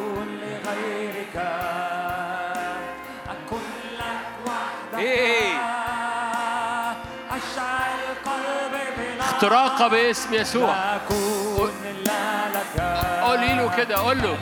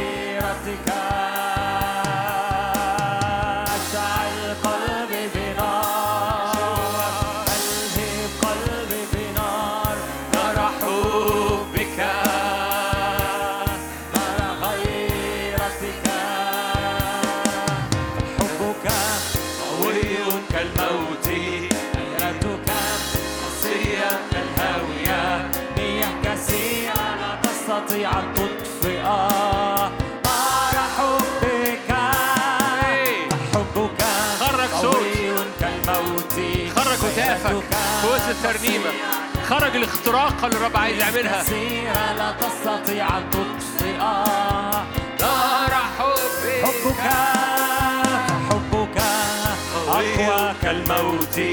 غيرتك أقسى من الهاوية مياه كثيرة لا تستطيع أن تطفئ.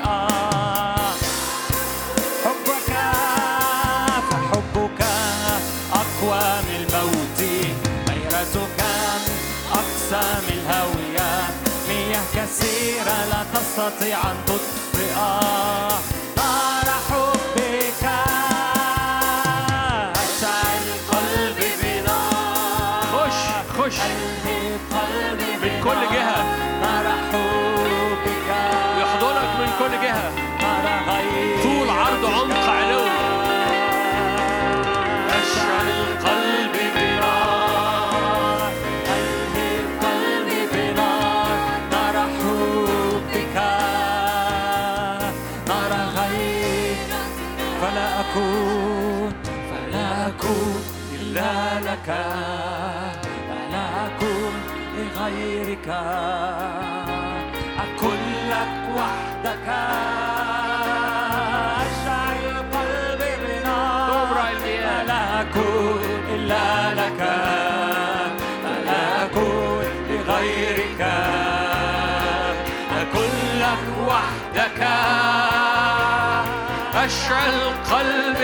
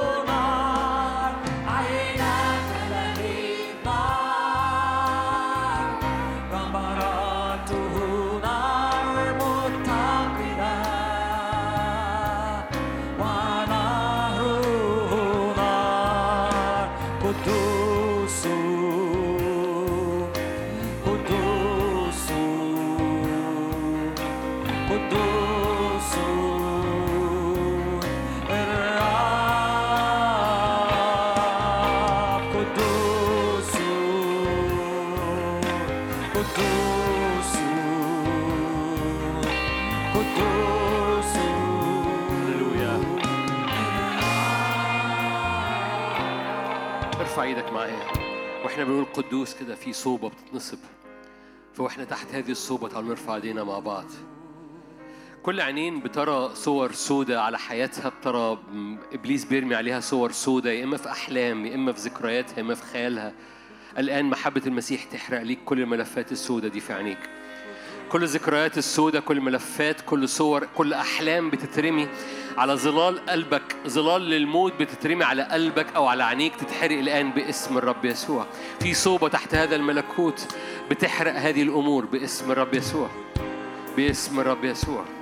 كل أمور في الأسرة كل أمور في البيت أدت إلى هذه إن المية محتاجة إبراء إن المية اللي معدية جواك كشاب وكشابة. مليانة مرارة فيها حاجة مش مرتاحة لأن في مية ماشية في البيت كله. في يهوى رفا اللي بيبرئ المياه في حضور إلهي في قوة تعمل فيك زي شيرة زي شيرة تغطي المرارة بتاعت الفاميلي تغطي المرارة بتاعت العيلة والمواريث المعدية في مية العيلة. باسم الرب يسوع هناك إبراء لما موسى شاف الشجرة ورماها في الماء أبرئت المياه. شيرة غيرت تاريخ أبوها لأن أبوها اللي اسمه حزن وألم اتغير في شيرة باسم الرب يسوع. فصدقي معايا القوة التي تعمل فيكي أقوى من تاريخ العيلة من أجواء الأوضة أقوى من تاريخ الظروف ومواجهتها باسم الرب يسوع. افتداء باسم الرب يسوع. أي أشخاص بيشعروا كأن في بنية مش عارف ليه حد كأنه شاعر إن في بنية في صدره كأن في حاجة تقيلة زي حد ضربه ببنيه في صدره أو في في فم المعدة. الآن يرتفع يد العدو من على فم معدتك من على الصد قفصك الصدري باسم الرب يسوع. أي أمور اتضربت فيها اتضربت نفسيتك شخصيتك فرحك اتساعك فيها. الرب يرفع هذه القبضة من على جسدك ومن على نفسك باسم الرب يسوع. لا إعاقة. البعض هنا بيقول أنا بحب الرب جدا وعارف إن في دعوة لحياتي بس أنا قلقان من بكرة. الرب يقول لك أنا ضامن الطريق أنا ضامن الأزمنة أنا ضامن المستقبل أنا ضامن قوتك. أنا ضمنت الشيرة. إن كانت شيرة بنت ثلاث مدن فكان بالحري. انت ابني انت بنتي باسم الرب يسوع. ما تبصش تحت رجليك وتسمي حياتك باسم المشكلة اللي حاصلة. سمي حياتك من فم الرب. لما يقول لك يا صميل قول له تكلم يا رب لأن عبدك سامع. طوبى لمن آمن بكل ما قيل له. طوبى لمن آمن بكل ما قيل له. ما تسميش حياتك بالحادثة اللي حاصلة. سمي حياتك بالصوت الإلهي اللي بينفجر على حياتك باسم الرب يسوع. باسم الرب يسوع.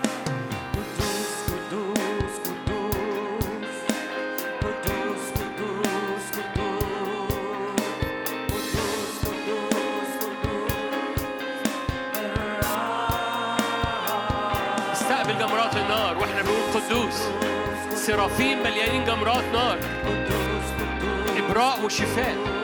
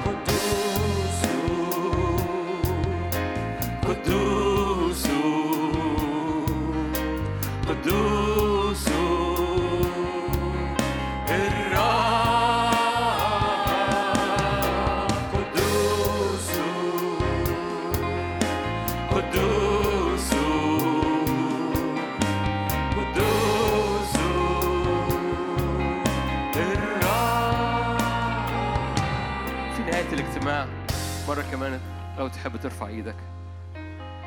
مسحة الرب لما بتنسكب روح الرب بينسكب زي ما انسكب على الصميل. ما بيفرقش من حد للتاني لأنه م- م- ليس عنده محاباة. مش فارق خلفيتك مش فارق اسمك مش فارق اسم عيلتك مش فارق أي حاجة. الروح القدس بينسكب حتى طرف الثياب. روح الله تعالى إملانا كجيل تعالى إملانا ك تعالى املأنا بعبور تعالى املأ كل شيرة هنا ذكر أو أنثى تعالى املأ كل شيرة هنا.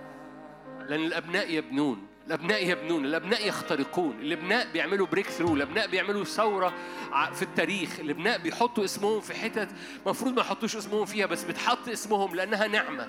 يا روح الله تعالى معونه لكل أخ وأخت ليه هنا. يا روح الله تعالى املأ أوانينا. خلي الرحلة الشخصية زي صميل كده. رحلة شخصية تمسحهم بمسحة جديدة. محدش مسح صميل لكن صميل اتمسح وهو في رحلته الشخصية وراء الرب.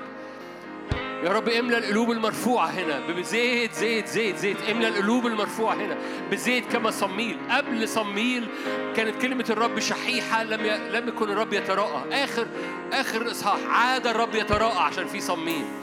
ليكون يا رب إخواتي هنا يا رب بسببهم. يعود الرب يتراءى في بيوت. ويعود الرب يتراءى في مناطق ويعود الرب يتراءى في جماعات ويعود الرب يتراءى في أشغال ويعود الرب يتراءى في البيوت ويعود الرب يتراءى في دايرة الأصحاب يعود الرب يتراءى بسبب كل واحد واحدة هنا يعود الرب يتراءى باسم رب يسوع. إن كان دراست في دراستك إن كان في شغلك إن كان في دايرة أصحابك قولي له كده يعود عود يا رب وتراءى في الدايرة بتاعتي. عاد رب يتراءى. هللويا. بسبب صميل في اسم الرب يسوع بسبب إيديك المرفوعة بسبب بساطة قلبك اللي تكلم يا رب عبدك سامع. يعود الرب يتراءى. هللويا. هللويا. يعود الرب يتراءى. مش بس عليك عليك وعلى أصحابك. هللويا. وعلى الدايرة بتاعتك. عاد الرب يتراءى في شلول.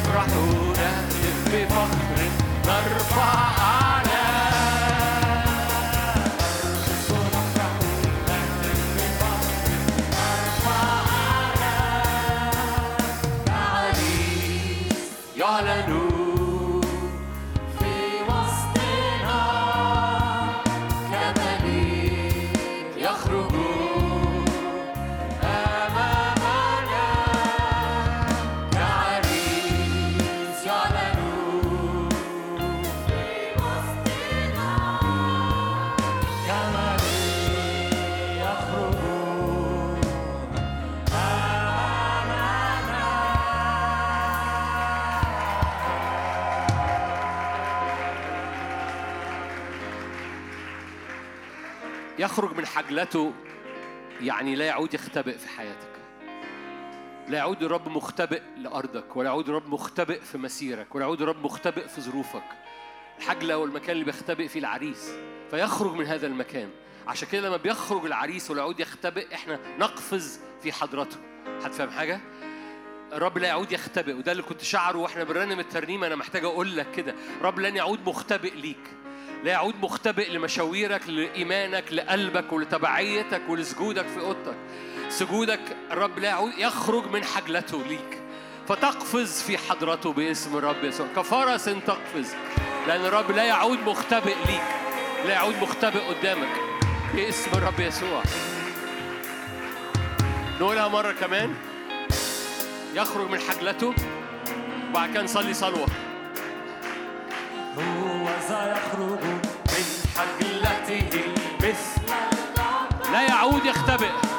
نقفز كفرس في حضرته بإيمان يخرج من حجلته هو, ذا يخرج من حجلته مثل الجبار لا يختبئ. نقفز كفرس في حضرته نلبس الماء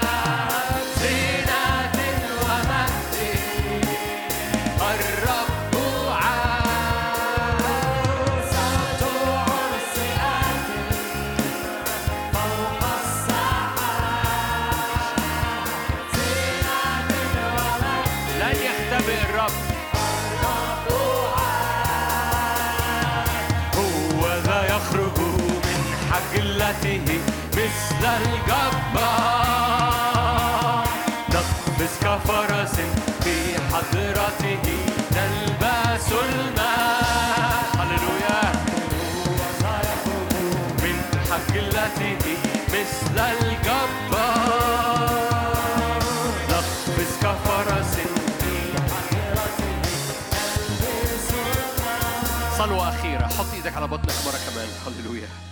أؤمن الرب عايز يفجر إمكانيات معجزية مش طبيعية مش على مقاسنا على مقاسه هو فينا. الرب عايز يفجر معلش حط إيدك على احشائك الرب عايز يفجر بالروح القدس وبمحبته وإحنا بنؤمن. الرب عايز يفجر في ولاده زي ما فجر في شيرة إمكانيات إنها تبني ثلاث مدن في أزمنة ما فيهاش حاجة اسمها كده. الرب عايز يفجر بروحه بهباته وبثماره وبقوته. فينا إمكانيات مش على قد مقاسنا لكن على قد مقاسه فوانت حاطط إيدك على احشائك كده قول له ها أنا ذا يا سيد املاني ها أنا ذا يا سيد املاني ها أنا ذا يا سيد املاني ها أنا ذا يا سيد أسواري أقل وأضعف جدا من اسمك ها أنا ذا يا سيد البلية اللي في حياتي أصغر جدا من محبتك ها أنا ذا يا سيد طبيعتي الضعيفة أصغر جدا من محبتك ليا. فاصنع فيا أكثر جدا. اصنع فيا أكثر جدا مما أطلب أو أفتكر. بحسب القوة التي تعمل فيا اسمها حبك اسمها روحك اسمها إيمانك. اسمها إنك بتحيط بيا وبتحطني في صوبة مليانة مجد. اصنع فيا فجر فيا ما لم يخطر على بالي اسكبوا فيا بالروح القدس فجر فيا شيرة. فجر فيا حكمة البنى فجر فيا كرامة الأبناء فجر فيا كرامة الملوك والكهنة فجر فيا كرامة ولادك وبناتك باسم الرب يسوع. املاني املاني املاني املاني املاني املاني املانا املانا يا روح الله املانا يا روح الله. املأ هبات متنوعة في عينينا في أرواحنا في حكمة جديدة. باسم الرب يسوع باسم الرب يسوع. هللويا. شعبها أبرار. يرثون الأرض يرثون ضعفي يبتهجون